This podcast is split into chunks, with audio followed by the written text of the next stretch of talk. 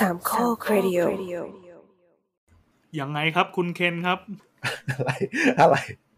ไม่อยากพูดเลยวันนี้วีรกรรมอะเร็วเร็วเร็วเร็วก่อนที่จะเข้าเรื่องของเรานะครับ เราขอใช่ก่อนก่อนจะแวเข้าแวะนิดนึงรายแวะการแวะนิดนึงที่เจเคนเกิดอะไรขึ้นครับ วันนี้เหรอวันนี้ไปปล่อยเต่า มันดูเหมือนมีความหมายอะไรบางอย่างก็แบบไปปล่อยเต่า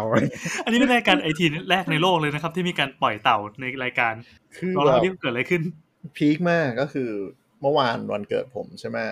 แล้วผมก็แบบ โอเค ฝนมันตกหนักมากเว้ยคือฝนไม่ตกมาหลายวันแล้วมันตกหนักรับวันเกิดอะไรเงี้ยก็แบบไม่ได้คิดอะไรก็เออพอดีเดี๋ยวจะขับรถไปเอาไปเอาอีถุงอีถุง Starbucks premium อะเออพอดีก็จะพอสตาร์ทรถเว้ยรถแม่งก็แบบออกตัวปุ๊บแล้วมีเสียงเหมือนเหมือนเราเหยียบเหยียบหินอะครึดผมแบบ มันจะเหยียบได้ไงวะอยู่ในโรงรถมันไม่มีอะไรมากั้นล้อรถอยู่แล้วอะอันนี้คือบ้านตัวเอง ใช่บ้านตัวเอง ก็เลยแบบโอเค ลงไปดูเว้ยคิดว่าคงมีแบบหินเหินอะไรมันกิ้งมาอะไรเงี้ย ลงไปเสร็จแม่งเจอเต่าแบบกระดองเต่าอะติดอยู่ตรงล้อรถ เออแล้วแบบแตกไหมคิดอะแตไรกเนี่ไหมยไม่แตก แต่ก็คือแบบตอนตอนแรกจะตัดสินใจเอามือเอามือรวมเข้าไปเว้ยเพื่อดึงออกมาอ่าก็แบบมันเหมือนมันติดอะก็เลยแบบโอเคขึ้นไปถอยรถนิดนึงก็เลยหยิบขึ้นมาแล้วแบบเชี่ยเต่าจริงๆด้วย อันนี้คือเคนส่งภาพมาในแชทนะครับ มีรูปเต่าอันหนึ่งแล้วก็ข้างล่างเนี่ยแบบ เป็นน้ำเจิ่งนองตอนแรกเขาเจ๊ดแบบเลือดเออเต่าเปล่าวะ ใช่เลือดเต่า ไม่นึกว่าแบบไส้ตรงไส้แตกแล้วอะไรอย่างเงี้ยปรากฏแบบเออเออเออหยิบมาน้องเต่าก็ไม่เป็นไรแบบกระดองกระดองล่างมีถลอกนิดหน่อยเลยแล้วก็กเลยระดองมาปรึมากกษาเป็นเป็นรอยนะครับ ไม่ได้ติดฟิล์มไว้แล้วที่พีก็เลยมาปรึกษาห้องสามโคกแบบก็ถ้าซื้ออะไรถ้าซื้อ Apple Care ก็จะเปลี่ยนเครื่องใหม่ได้ ต้องจ่ายต้องจ่ายเท่าไหร่ร้อยเหรียญใช่ไหมเมืองไทยประมาณสี่พันกว่าบาท เออแค่นี้เรื่องเต่ามันมีคำว่าแอปเปิลได้ไงวะ เออ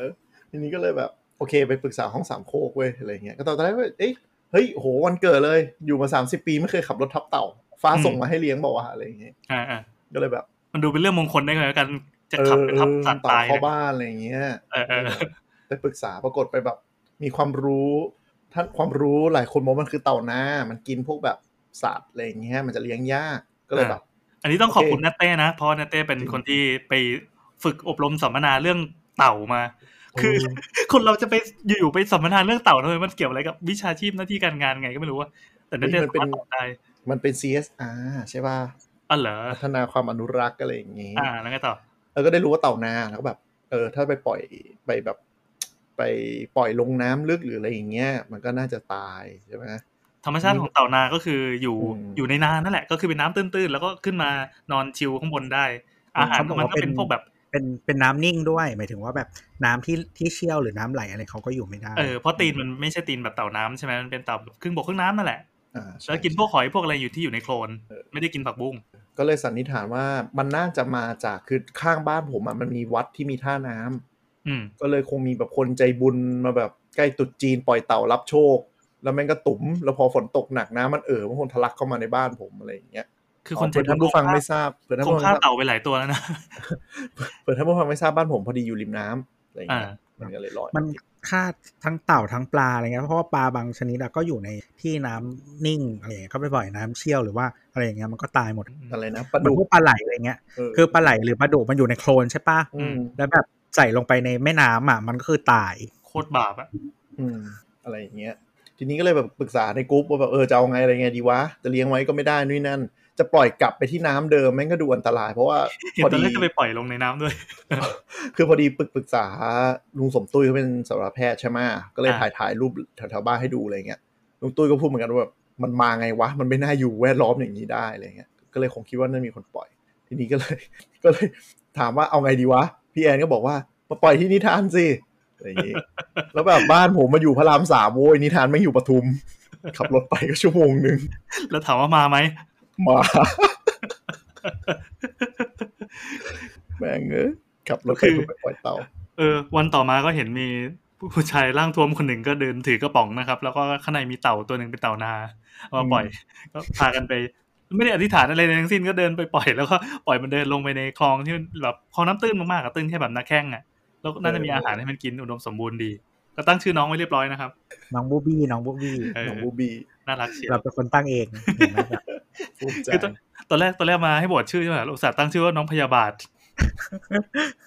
มันอะไรนะมีใครใครเป็นคนต่อให้เป็นซีรีส์นะเอออาฆาตพยาบาทจองเวรเลยมันเออแจ๊กเอ้ยสุดอะแล้วแบบวันนี้คือแบบต้องถอลางานบ่าย เพื่อตีรถไปปทุมเพื่อไปปล่อยเต่าคือชีวิตมึงจะเขาอะไรได้ขนาดนี้วะนึกสภาพดีแบบเฮ้ยโอ้โหรับปีใหม่วันเกิดตัวเองคือแบบ อ๋อ กูต้องไปปล่อยเต่าที่ปทุมเว้ย ขับรถจากพระรามสามไป แบบเชี่ยอะไรเนี่ยแล้วทีนี้ก็คือแบบเมื่อวานก็วันเกิดใช่ไหมก็เลยไปกินไปกินอาโนะกันอะไรเงี้ย แล้วก็แบบอ่าซัดแบบซัดเนื้อเยอะ อืม ก็เลยเหมือนกับเมื่อคืนก็คือนอนอะแล้วแม่งก็เหมือนเหมือนปิดกดไหลย้อนเบาๆว่ากินกินแบบเนื้อเยอะอะไรอย่างงี้ใช่ป่ะ มาวันนี้ก็เลยแบบไปคาเฟ่พีแอนก็แบบไปกินของหวานต่อ แล้วเข้าใจว่ากลับมาคือน็อกน่าจะน็อกจากความดันเนี่ยแหละนี่ครับทำบุญทำบุญ คือกลับมาแม่งแบบ อาจจะอาจจะอากาศร้อนด้วยอะไรเงี้ยไปตากลงอ่าตากแดดขับมาขับรถแล้วแบบแม่งนั่งแต่รถอะไรเงี้ยจะเขาเรียกอะไรมึนๆอ้วกๆพอกลับขึ้นมาบนออฟฟิศแป๊บหนึ่งปุ๊บเคลียร์งานเสร็จแม่งแบบเริ่มหมุน เริ่มง่วงเริ่มง่วงเริ่มเบลอเริ่มแบบอะไรเงี้ย อันนี้แน่นท้องเลยปะแน่นแน่นชัวร์ชัวร์ใช่คืควาอมดันอะคือเต่าอะเวลามันอยู่ในรถแล้วน้ำมันโคลงเคลงอะมันมึนหัว แล้วเมื่อวานมันโดนรถทับ มันแน่นท้อง อืมอันนี้คือกรรมตามสนองใช่ไหมอืม งั้นแสดงว่าเดี๋ยววันรุ่งขึ้นจะต้องไปได้ไปทุไปกโดหนน้าปล่อยที่ปทุมเออแดกหอยเดี๋ยวจะได้เจอหอยใช่ไหมถุยก็จะได้กินหอยแล้วครับ และนี่คือรายการ Tech Jock นะครับรายการไอทีถ้ามีใบหวยด้วยก็คือใช่เลยเอ้ยมีมีใบหัวมีใบหัวในทวิตเตอร์มีคนถ่ายกันหลายคนได้ครับสึกถ้าว่าถ้าอยากที่บ้นรู้ตัวเลขนะครับ เชิญเชิญไปที่ทวิตเตอร์ได้นะครับ พี่แอนมีบ้านมีลงคอนเทนต์อยู่คือเกมที่บ้านก็มีคนแบบเอาไปแทงใช่ไหมดูจากลายเต่าหรืออะไรเงี้ย เออเขาทะเบียนรถด้วยไปดอวันงเวิร์นแล้วเขาก็จิ้มจิ้มแล้วเขาก็ไปกุมงำงุมงำตีอะไรก็ไม่รู้ก็ถ้าถ้าโดนแดกก็ซวยทั้งบ้านนะก็คอยดูกันคอยดูกันนะนะนั่นแหละ ถ้ามีเพลงรายการมันตัดเข้าตรงนี้เนี่ยโคตรเขาเลยว่ะรายการไอทีแรกในโลก โอ้ยไม่ไหวสุดเหวี่ยงมาก ครับผมและนี่คือรายการ Tech Jock EP ที่ 16 นะครับครับเออเราอัดกันวันอะไรวะเนี่ย วันพุธนะครับที่ 10 กุมภาพันธ์อืม2564นะครับ ก็วันนี้เป็นวันวันนี้เป็นวันจ่ายนะครับอ่าตัวจีนตัวจีนใช่ใช่วันนี้ที่บ้านยุ่งด้วยแล้วผมแม่งก็หนีไปปล่อยเต่าจริงๆตอนกลางคืนวันนี้บางบ้านเขาก็ไหว้นะมแล้วแต่ธรรมเนียมเลยแล้วแต่ธรรมเนียมใช่ใช่แล้วแต่แบบว่าไหว้เทพองค์ไหนอะก็มันจะมีบางบางองค์ที่ไหว้ตอนกลางคืนเนี่ยก็ เราไม่เคยจำได้ แต่เซอร์ไพรส์ซิ่งนี้นี่คือแบบถามว่าแม่ว่าไปตลาดเป็นไงอย่างเงี้ยนึกว่าจะเงียบเหงาใช่ป่ะปีเนี้ย ปรากฏตลาดคึกคักมากเลยนะคือคือเจ้าของร้านอะไรอย่างเงี้ยก็แบบยังตกใจแล้วว่าไม่คิดว่าปีนี้จะขายดีขนาดนี้เออก็เลยคิดว่าอาจจะเกิดจากคนไทยเชื้อเชื้อสายจีนที่คิดว่าแบบกูไม่มีทางออกแล้วกูเลยมาลงทุนกับการไหว้เพื่อหลังจากนี้จะดีขึ้นหรือเปล่าก็ไม่รู้ทางจิตใจช่วยทางจิตใจแทนเอออะไรอย่างเงี้ยแต่เดี๋ยวนี้ดีนะเหมือนสั่งของสั่งของมันก็แบบแข่งกันเยอะขนาดร้านขายของไหว้จงไหว้เจ้าอะไรอย่างเงี้ยมันยังต้องแบบแข่งอ๋อลูกค้าทางไลน์ทางอะไรกันเลยอะ ไก่ทอดทั้งตัวนะเออแม่แต่ร้านเราจะทุกแบรนด์ใช่ไหมแต่แบบอย่างเออร้านที่แม่เราไปซื้อประจำอะไรอย่างเงี้ย ก็จะเริ่มมีไลน์มีเด็กคุมไลน์เริ่มสั่งของล่วงหน้าได้แล้วอะไรเงี้ยขนาดเป็นร้านที่ดูแบบ อาจจะไม่ได้ใช้อะไรอย่างเงี้ยแล้วร้านที่แบบไม่ใช้ก็จะเสียเปรียบเขาเยอะพอสมควรเพราะว่ามันจะมีดราม่าซื้อของไหว้เจ้าทุกปีที่กูโทรไปสั่งมึงแล้วแล้วมึงลืม แล้วก็ทะเลาะกันว่าสั่งหรือยังไม่สั่งเออเพแต่ราะพอออเดอร์มีมันไลน์จะมาออเดอร์ทะลักในวันเดียวอะไรอย่างมันงี้เยใช่อะไหมมันเยอะมากมันใช่เยอะมากๆมากๆ แบบเยอะจริงๆอะแล้วก็คือพอมีไลน์ปุ๊บมันก็ช่วยแบบทางร้านกับทางเราด้วยอะไรเงี้ยว่าใครใครมั่วกันแน่วะคือของบางอย่างมันก็เตรียมก่อนได้ แต่ว่ามันมีของสดเยอะพอสมควรไงอืมซึ่งมันก็จะต้องแบบใช่ใช่ไม่ไม่เคยอยู่ในลูปนี้เพราะว่าไม่ได้ทำเองจริงจริงๆเหมือนกันอันนี่ที่บ้านที่บ้านแม่ควรจัดการส่วนส่วนของเราก็จะสับสนนิดนึง เพราะว่ามันดันมาชนกับวาเลนไทน์ใช่ป่ะต้องเลือกเอาว่าอืมเราจะฉลองเทศกาลอะไรหรือว่าจะอัดแคมเปญลงกับอะไรดี ก็มีตรุ๊จีนชนกับวาเลนไทน์บางห้างหรือว่าบางร้านอาหารน่ะเขาก็ใช้สีแดงกับชมพูควบกันเลย ใช่ใช่อืมปีนี้ก็น่าสนใจว่าสีมันแบบแต่เป็นกุแต่หลาบคือที่เราไปเดินห้างมาช่วงเนี้ยคือจริงๆก็ไม่ได้ช่วงนี้ก็ไม่ค่อยได้ไปแต่เหมือนแบบอาทิตย์หนึงจะไปสักครั้งหนึงอะไรอย่างเงี้ย ก็เห็นเขาทำตัวใหญ่เป็นแคมเปญแบบตรุษจีนเน้นตรุษจีนนะ อืมเอออย่างสทั้งตาแบร์บบัคทั้งสตาร์บัตัควคซีอลเลคห้าชัตัวนเอ็มอะไรอย่างเงี้ยเอออย่างอืมสตาร์บัคคอลเลคชันวาเลนไทน์ก็ไม่มีเลย มาเป็นตุ๊ดจีนอันเดียวจบ อืม ก็เข้าใจว่ามันขายกว่าตุ๊ดจีนปีมันนี้ดูเฟซบุ๊กมีไลท์สีแดงด้วยนะเออ แต่แบบปีนี้มันปีวัวแล้วก็แบบอีมาสคอตรูปวัวก็เต็มไปหมดเลยไงทำน่ารักเออด้วยอะไรอย่างงี้อ๋อแต่มันมีไอ้นี่ด้วยเหมือนในห้างที่เห็นนะทั้งทางตัว C และตัว M อะอืมก็จะมีเน้นแบบรวยอะไรแนวๆเนี้ยเออเออมันเป็นไปได้นะว่าเน้นธีมแบบโชคลาภอะเพราะว่าคนแม่งให้สิ้นหกำวัลังงใจเออคนแม่งสิ้นหวังขั้นสุดแล้วอะขออย่างน้อยคือแบบ ซื้ออะไรเป็นไอเทมเพิ่มความเฮงแล้วกันอะไรอย่างเงี้ยใช่ครับ ก็ใครปีชงครับอันนี้คือรายการไอทีนะครับ ครับผมเมามอยเมามอยอ่าก่อนวันนี้นี้เราต้จะองคุยเรื่ของออะบไรกันคุณครับสปอนเซอร์ไหมครับผมอืมก็มีผู้ผู้สนับสนุนใจดีนะครับ ให้ให้อะไรนะให้การสนับสนุนเรามาอีกแล้วครับ แต่ว่าไม่ขอออกอืมขอบคุณมากขอบคุณมากครับ ขอบคุณมากๆครับแต่เขาจะก็เขาจะงงเสียใจไหมว่าเขาอุตส่าห์โดเนทมาแล้วเรามาเปิดรายการด้วยปล่อยเต่า คงคนข้ามหมันวันนี้แหละ นึกสภาพแบบคนคนคนฟังก็แบบเอ้ยแนะนำรายการนี้ดีมากเลย คุยเรื่องไอที เปิดตอนใหม่ให้เพื่อนฟังสิบนาทีแรกมึงไปปล่อยเต่าอ่าอ่าโอเค งั้นสัปดาห์นี้เราจะมาคุยเรื่องอะไรกันบ้าง เดี๋ยวเราเอาหัวเรื่องมาก่อนแล้วเดี๋ยวเราค่อยลงไป เออ ก็แบบมองว่าเหมือนกับก่อนหน้านี้คอนเทนต์มันมันเป็นเรื่องๆเนาะแล้วเราไม่ได้อืมอัปเดตข่าวช่วงนี้มันก็มีอะไรใหม่ๆเยอะอะไรเงี้ยก็เลยคิดว่าน่าจะหยิบประเด็นข่าวที่น่าสนใจมาคุยอะไรกันต่ออืม ในช่วงเวลาที่ผ่านมาเราจะมีแวะอัปเดตคอนเทนต์อย่างเงี้ยเรื่อยใช่ครัใช่บก็จะไปแต่ละคอนเทนต์เลยหรือว่าจะไปทีละข่าวก่อนคๆเอารับ เอาเอาเอาชื่อหัวข้อก่อนว่ามีอะไรบ้างหัวข้อเผื่อใช่แบบไหมเผื่อผู้ฟังจะได้กระโดดไปฟังได้ อ๋อ ก็วันนี้ที่แบบน่าสนใจก็มี Clubhouse หลายคนอาจจะแบบเริ่มเห็นผ่านตาแล้วอะไรอย่างเงี้ยครับแล้วก็ล่าสุดก็มีเรื่องการแฮ็กโครงสร้างพื้นฐานหรือว่าแฮ็กบริษัทที่อยู่มันก็เหมือนกลับมาช่วงนี้ อืมแล้วก็มีค่ายรถจาก แดนมังกรมาเปิดตัวรถอย่างอลังการในไทยครับใช่ไหมครับแล้วก็มีข่าวบริษัทใหญ่บริษัทหนึ่งซื้อบิตคอยอืมนักปั่นอีกแล้วเหรอ นักปั่นปั่นนักปั่นปั่นทุกอย่างอีกคนเนี้ยปั่นเก่งบิดาแห่งการปั่นเอออีเจ้าของเดียวกันนี้ก็ปะเปิดกิจการหนึ่งอินเทอร์เน็ตดาวเทียมที่แบบ viral ไปทั่วโลกอะไรอย่างนี้นี่ก็ปั่นเออนั่นไม่ปั่นโลกแหมเขาทำกิจการจริงจังคุณ เริ่มกันเลยดีกว่ามามามามา Clubhouse อืมอืมอะไร Clubhouse วันนี้ที่เคนมาปล่อยเต่านะครับ ก็เลยได้โชว์ feature ของ Clubhouse คือเราไม่มีโอกาสได้เล่นเว้ยเพราะเราใช้ Android ใช่ไหมเขาเปิดให้อินไว้เฉพาะผู้ใช้ iPhone ก่อน มีคนบอกว่าเป็น new Instagram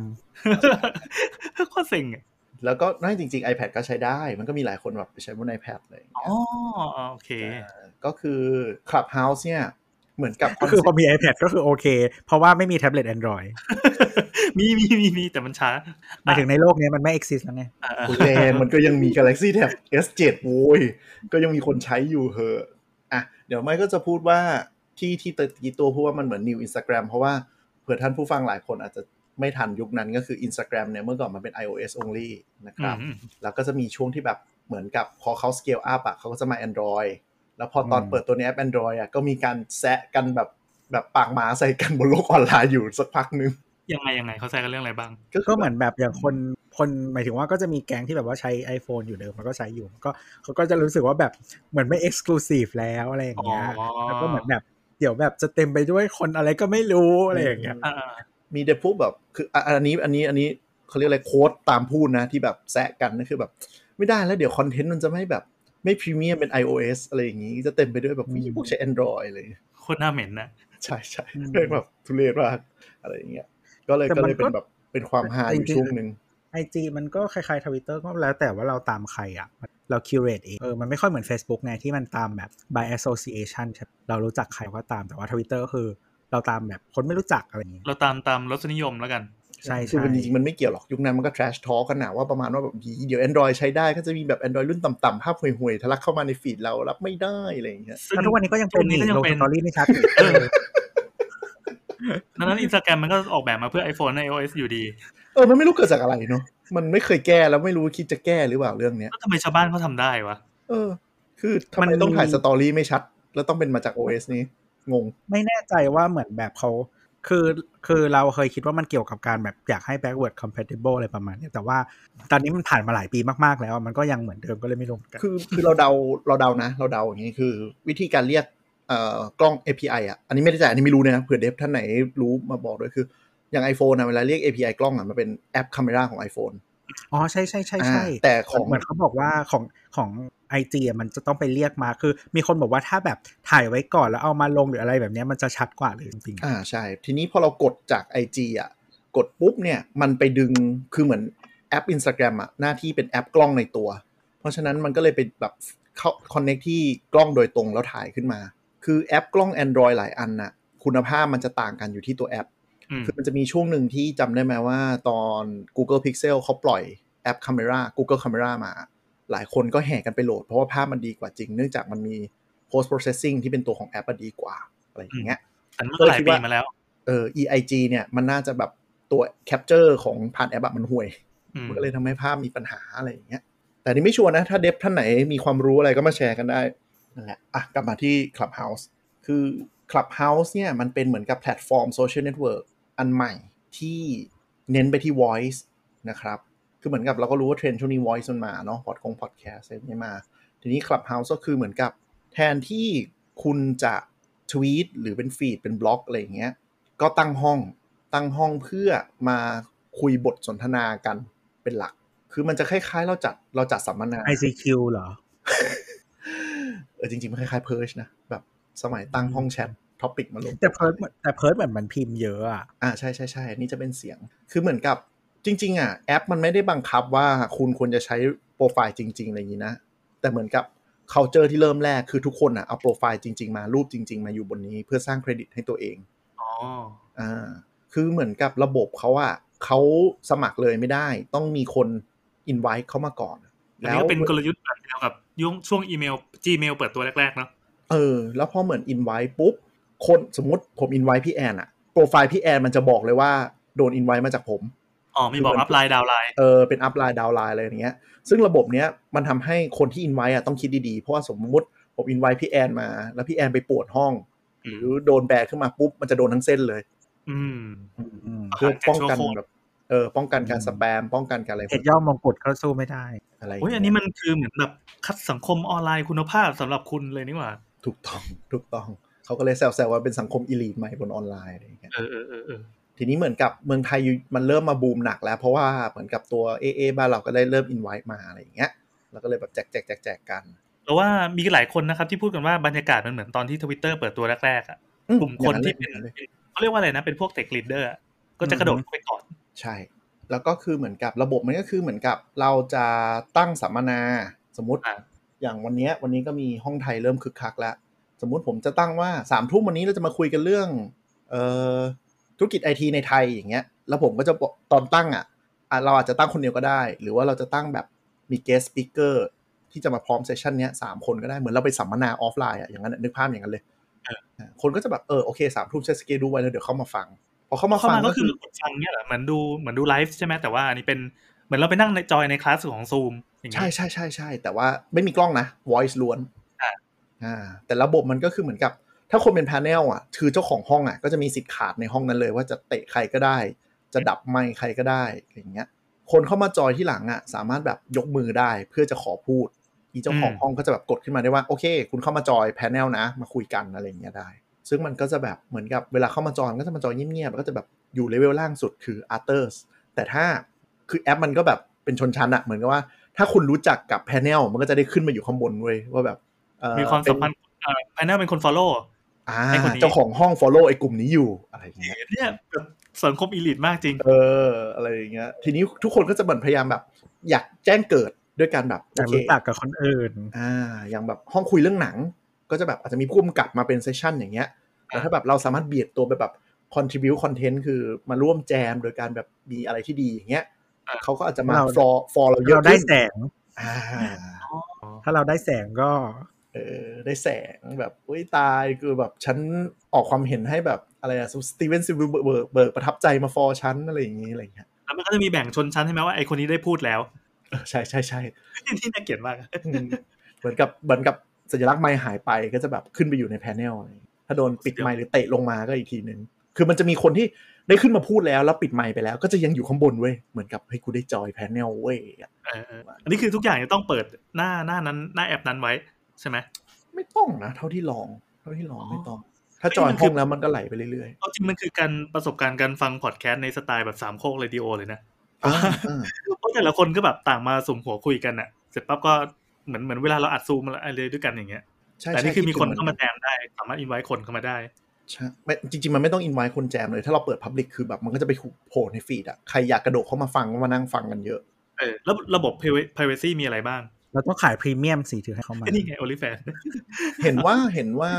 เห็นว่า business model คือแบบเจ้าของห้องสามารถยิง ad ได้อะไรเงี้ยคือหมายถึงว่าอนาคตสมมุติเราเปิด panel อย่างเงี้ยแล้วเราก็แบบมีสปอนเซอร์มีอะไรก็ตามอะไรเงี้ยก็จะแบบสามารถแบบโอเคเดี๋ยวตัดเข้าช่วงสปอนเซอร์อะไรเงี้ยอ๋อแต่ก็ใช้แพลตฟอร์มของมันใช่ไหมใช่ใช่ก็คือเหมือนแบบพอแบบโอเคตัดเข้าสปอนเซอร์ปุ๊บสามสิบวิพูดไปแล้วเราค่อยกลับมาที่ panel กันต่อเหมือนเบรกอ๋อระหว่างระหว่างสัมมนาอะไรเงี้ยครับอืมอืม แต่ยังยังตอนนี้เขาสเกลก่อนเขายังไม่ไม่ไม่มีโมเดลคิดตังค์อืมอะเมื่อกี้ที่เราว่าเมื่อกี้ที่ถามว่ามันมีระบบอ่า privacy เปิดปิดยังไงบ้างไหมแชร์ลิงก์หรือว่าทำห้องนี้เป็น public มเอาเสียงออกมาข้างนอกได้ไหมหรืออะไรเงี้ยเสียงออกมาข้างนอกไม่ได้ ไม่ให้ export เลยไม่ให้อัดเลย แต่ว่ามันมันก็ถ้าจะอัดก็คือต้องตั้งแบบตั้งเอาเอไปงทำอะเอาทำเอาข้างนอก ใช่ใช่คือจุดประสงค์เขาคือเหมือนกับเสียงเหมือนเขาอยากให้เป็นแพลตฟอร์มที่เกิดการ discuss หรือว่าแชร์ความรู้อะโดยที่ไม่ได้เป็นแบบ ไม่ได้เป็นเหมือนกับมีการเขียนหรืออะไรอย่างเงี้ยให้มันจบแค่ตรงนั้นเป็นแพนเนลที่ทุกคนมาจอยกันเรื่อยๆ มากกว่า สังคมมุขปาฐะคือถ้าอยากอยากอยากได้ก็ไปอัดเสียงกันเองอะไรเงี้ยเหมือนเราไปสัมมนาแหละมันคือสัมมนาออนไลน์ถ้ามองกันนะแล้วมีห้องรับห้องเปิดห้องปิดอะไรอย่างงี้ไหมได้ตั้งได้หมดเลยอ๋อดูก็น่าคือหอนุกนาดีคตนะอาจจะมีเนี่ยคอร์สพัฒนาตัวเองเก็บสามพันส่งอินไว้อะมาแน่ๆเออเออเออบางแต่ห้องว่าเก็บมีเก็บตังค์ก่อนเพื่อซื้อซื้อลิงก์กระโดดเข้ามาในห้องนี้อีกทีหนึ่งอ่ามันก็มีห้องแนวๆแบบที่ผมถ่ายๆก็เริ่มมีแนวแบบเจ้าลัทธิแล้วอะไรอย่างเงี้ยยังไงยังไงฮาราทีเออ มันมีแบบห้องแบบปลุกพลังวิญญาณในตัวคุณอะไรอย่างเงี้ยก็มีใครเปล่าวะไม่ฝรั่ง Spirit อ่า learn about spiritual and จักระอะไรอย่างเงี้ยเออเออมันก็มันก็จะเป็นสังคมคือตามชื่อแหละ clubhouse ก็คือเหมือนกับเราไปเราไป คือฝรั่งมันจะมี culture ประมาณว่าถ้าแบบมีแบบมีอะไรอะเหมือนนักเขียนมาแจกลายเซ็นหรือมา หรือคนดังมาคุยตามแบบเขาจะเรียกว่าเขาเรียกว่า clubhouse แหละเหมือนแบบไปกินดินเนอร์เล็กๆ คุยกันเล็กๆสัมมนาสามสิบสี่สิบคนอะไรอย่างเงี้ยมันเป็นอืมโมเดลนั้นเลย มาแรงมาแรงมาแรง ก็ถ้ามาแรใครงมีอินไว้ก็ได้ก็เอามาขิงชาวบ้านนะครับ คุณต้องมีอินไว้แล้วคุณต้องมี iPhone ครับมี iPad ก็ได้ เนี่ย สังคมคนพวกเนี้ย Mac ก็ได้ก็โหลดแอป iPhone เข้ามานะฮะตอนนี้ผมก็ยังไม่ได้สมัครนะครับ ใครอย่าเพิ่งไปแย่งชื่อไอแอนตัวเองห้าตัวนะ ครับผม ขอละ นั่นแหละก็อนาทีคตนี้เราสมัครอะไรใหม่แล้วเราใช้ชื่อเราไม่ได้เลยอะมันสั้นไง ชื่อสั้นอะอืมก็ก็จริง ๆ อนาคตถ้าแบบแนวไอจีเนี้ยชอบมีคนทักมาขอซื้อด้วยอะจริงเป็นเหรอเนี้ยเลยดีว่ะเออโหแล้วคือโดนไอ้นี่บ่อยมากโดนแบบขึ้นว่าแบบล็อกอินอะ โคตรบ่อยอะมีคนพคือยัยางยามไงจะลองมีคนพยายามลองจะเข้าใช้เขาเงี้ยใช่มีคนพยายามจะเข้า แต่ยังแต่ยังไม่เคยเสียไปนะ เปิด two factor น่ากลัวว่ะชีวิตนี้ไม่เคยเจอเลย ก็ชื่อแบบชื่อสี่ตัวก็มีมาอืมทวิตเตอร์ก็มีคน DM มาอืมโอ้ธุรกิจซื้อเขาไม่เคยขายเลยคิดจะขายเลยเจอพูดอะไรวะ อ๋อ จะพูดว่า เออ ถ้าแบบพวกจัดรายการแนวสามโคกอะไรเงี้ยเธออนาคตสมมติลองก็น่าจะสนุกสามโคกไลฟ์พิเศษแฟนๆมา join กันอะไรอย่างมันงี้ก็ดูเป็นเป็นการแสดงความเห็นกันสองทางนะ เผื่อมีเรามีแบบสัมมนาหรืออะไรเงี้ย เฮ้ย มันได้ความบรรยากาศความไลฟ์ด้วย ใช่ นึกออกเหมือนรายการวิทยุถ้าใคร พูดแล้วเราไม่ชอบก็คือกดปิดไมค์เออ หรือว่าเข้ามาให้ตัวด่าเล่นอะไรเงี้ยตอนนี้เหมือนก็จะมีคนบ่นๆว่า topic ที่คุยกันส่วนใหญ่ตอนเนี้ย มันจะเป็นเรื่องที่ว่าเนี่ยเนี่ยเรื่องที่เราคุยกันตอนเนี้ยว่าตกลงมันทำอะไรได้บ้างวะเออใช่ใช่ซึ่งซึ่งมันไม่แปลกนะ เหมือนตอนที่สมัยแบบ ride sharing ในประเทศไทยกำลังเพิ่งเข้ามา บทสนทนาส่วนใหญ่ก็ที่คุยกับคนขับ ก็จะเป็นในเรื่องไงพี่ขายเท่าไหร่ขับได้วันหนึ่งวิ่งยังไงระบบดีไหมอะไรเงี้ยใช่ก็จะตั้งห้องใช่ว่าช่วงนี้แบบช่วงนี้ก็จะเป็นแบบไม่ค่อยมีแขกเลยครับ มันก็จะแบบตั้งว่าคลับเฮาส์คืออะไร มาแนะนำตัวกันคลับเฮาส์ไทยแลนด์อะไรอย่างเงี้ยก็จะเป็นอย่างนั้นไปก่อนเออแต่จริงๆความสนุกของมันอะ แนะนำว่าเหมือนเว็บบอร์ดเบียวๆอะเออแนะนำว่าไปห้องไปห้องที่เฉพาะทางดีกว่า แบบคุยอะมันจะมันจะ scope คำถามแล้วแล้วมันจะเป็น topic ที่เราสนใจไงอย่างมันจะมีก่อนหน้านี้ที่เหมือนกับที่ที่ได้รับ feedback ดีก็จะเป็นแนวศิลปะอย่างเงี้ย เช่นเหรอสถานการณ์ศิลปะในเมืองไทย ต่อโทรสายศิลปะดีไหมอย่างเงี้ยก็จะกลายเป็นคนในวงการมาแชร์กันเยอะ แล้วแบบนี่เออเซอร์ไพรส์อันนี้เซอร์ไพรส์เราไม่คิดว่าในในช่วงแบบแค่ไม่กี่สัปดาห์แรกเนี่ยมันเข้าไปถึง topic พวกนี้แล้ว ใช่ใช่ใช่คือจริง ๆ ถ้าถ้าหลายคนน่ะเขาตามจากเมืองนอกมาอยู่แล้วอ่าอ๋ออย่างในเมืองนอกเนี้ยกลุ่มใหญ่ๆเนี่ยมันก็จะเป็นกลุ่มของเช่นแบบ LGBT community ในแต่ละประเทศ โดยเฉพาะประเทศที่แบบอย่างญี่ปุ่นอย่างอะไรเงี้ยก็จะมีเยอะอ่าเขาก็ไอ้จะนั่นแสดงว่าเข้มคุยกัน แสดงว่ามันเพิ่งเข้ามาดังในไทยใช่ไหม แต่ว่าต่างประเทศเขาเขามีมาอยู่แล้ว หรือว่ามันเพิ่งเปิดตัวใหม่ๆไม่นานเออสองสามเดือนอะไรเงี้ยต่างประเทศ ถือว่าใหม่มากนะ แล้วมันใหม่กระจายไปได้ขนาดนี้น่าสนใจอืมคือในคือช่ช่ววงงแรกที่ช่วงแรกมันยังมันยังเป็นในคนในวงการเทคกันแหละ ก็คืออ่าแล้วพอเหมือนกับมันก็ค่อยๆค่อยๆไหลออกมาจาก Silicon Valley อะไรเงี้ยแล้วคนไอ้พวกที่เป็นกระโดดเข้ามาแรกๆมันเป็นคนที่แชร์ประสบการณ์ของแอปนี้อีกทีในสังคมต่างประเทศอีกทีคือมันมันอย่างนี้ คือมันเกิดจากมันมันเริ่ม pick up มาจากจากกลุ่มใน Twitter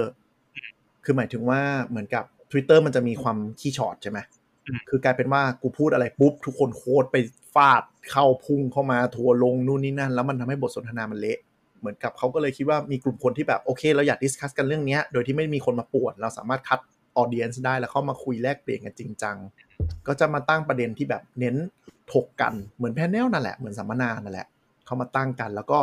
คนที่โอเค ฉันอยากมี input เรื่องเนี้ยมาจอยกันมาคุยกัน ก็เลยได้เกิด community ใหม่ๆ แต่ถ้าแบบเราเอาประเด็นอย่างเงี้ยมาพูดในทวิตปุ๊บ อันนี้ในในของอเมริกาก็เป็นก็คือจะมีคนบ้าๆบอๆพุ่งเข้ามาเยอะอะไรอย่างเงี้ย มันไม่ข้อจำกัด encourage discussion ข้อจำกัดของทวิตเตอร์นั่นแหละว่า เราพูดไปปั๊บโดยที่ไม่มีมีบริบทแนบไปด้วย ฟังน้ำเสียงไม่ได้อะไรอะไรไม่อ่าได้ใช่ใช่ตัวเสียงมันก็มาแก้ปัญหาเรื่องนี้ ใช่ก็ก็ก็ตอนนี้ในทวิตเตอร์เขาให้นี่ไงล็อกคน reply อ๋อ ก็ใช้วิธีปิดปากคนอื่นซะเลย แล้วแม่งก็ quote อ่าใช่ก็คือคือมันมันหรือแต่มันตั้งเป็นแบบ ใหญ่ได้นะ ถ้าไม่อยากเลือกไปบายคนนะก็คืออย่างเช่นว่าแบบเฉพาะคนที่เรา follow เท่านั้นอืมก็คือเราอยากก็คือหมายถึงว่าเราอยากคุยกับคนที่เรา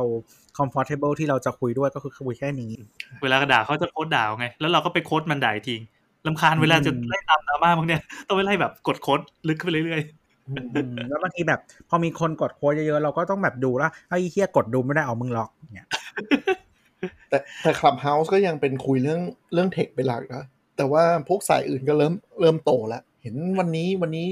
ผมไม่ได้เปิดเข้าไปดูตะกี้งีบไปใช่ไหมเห็นมีคุยกันเรื่องอะไรศาสนาพุทธเรื่องนู้นสักอย่างก็ก็แบบเฉพาะทางก็เยอะเออน่าสนใจมาแรงมาแรงแล้วก็อนาคตใกล้ๆเนี้ยคงได้เข้าพื้นที่สื่อแล้วล่ะๆอ๋ออืมเออสื่อก็น่าจะเริ่ม cover กันแหละว่ามันคืออะไรนู่นนี่นั่นแล้วก็เดี๋ยวจะเริ่มตามหาอินไว้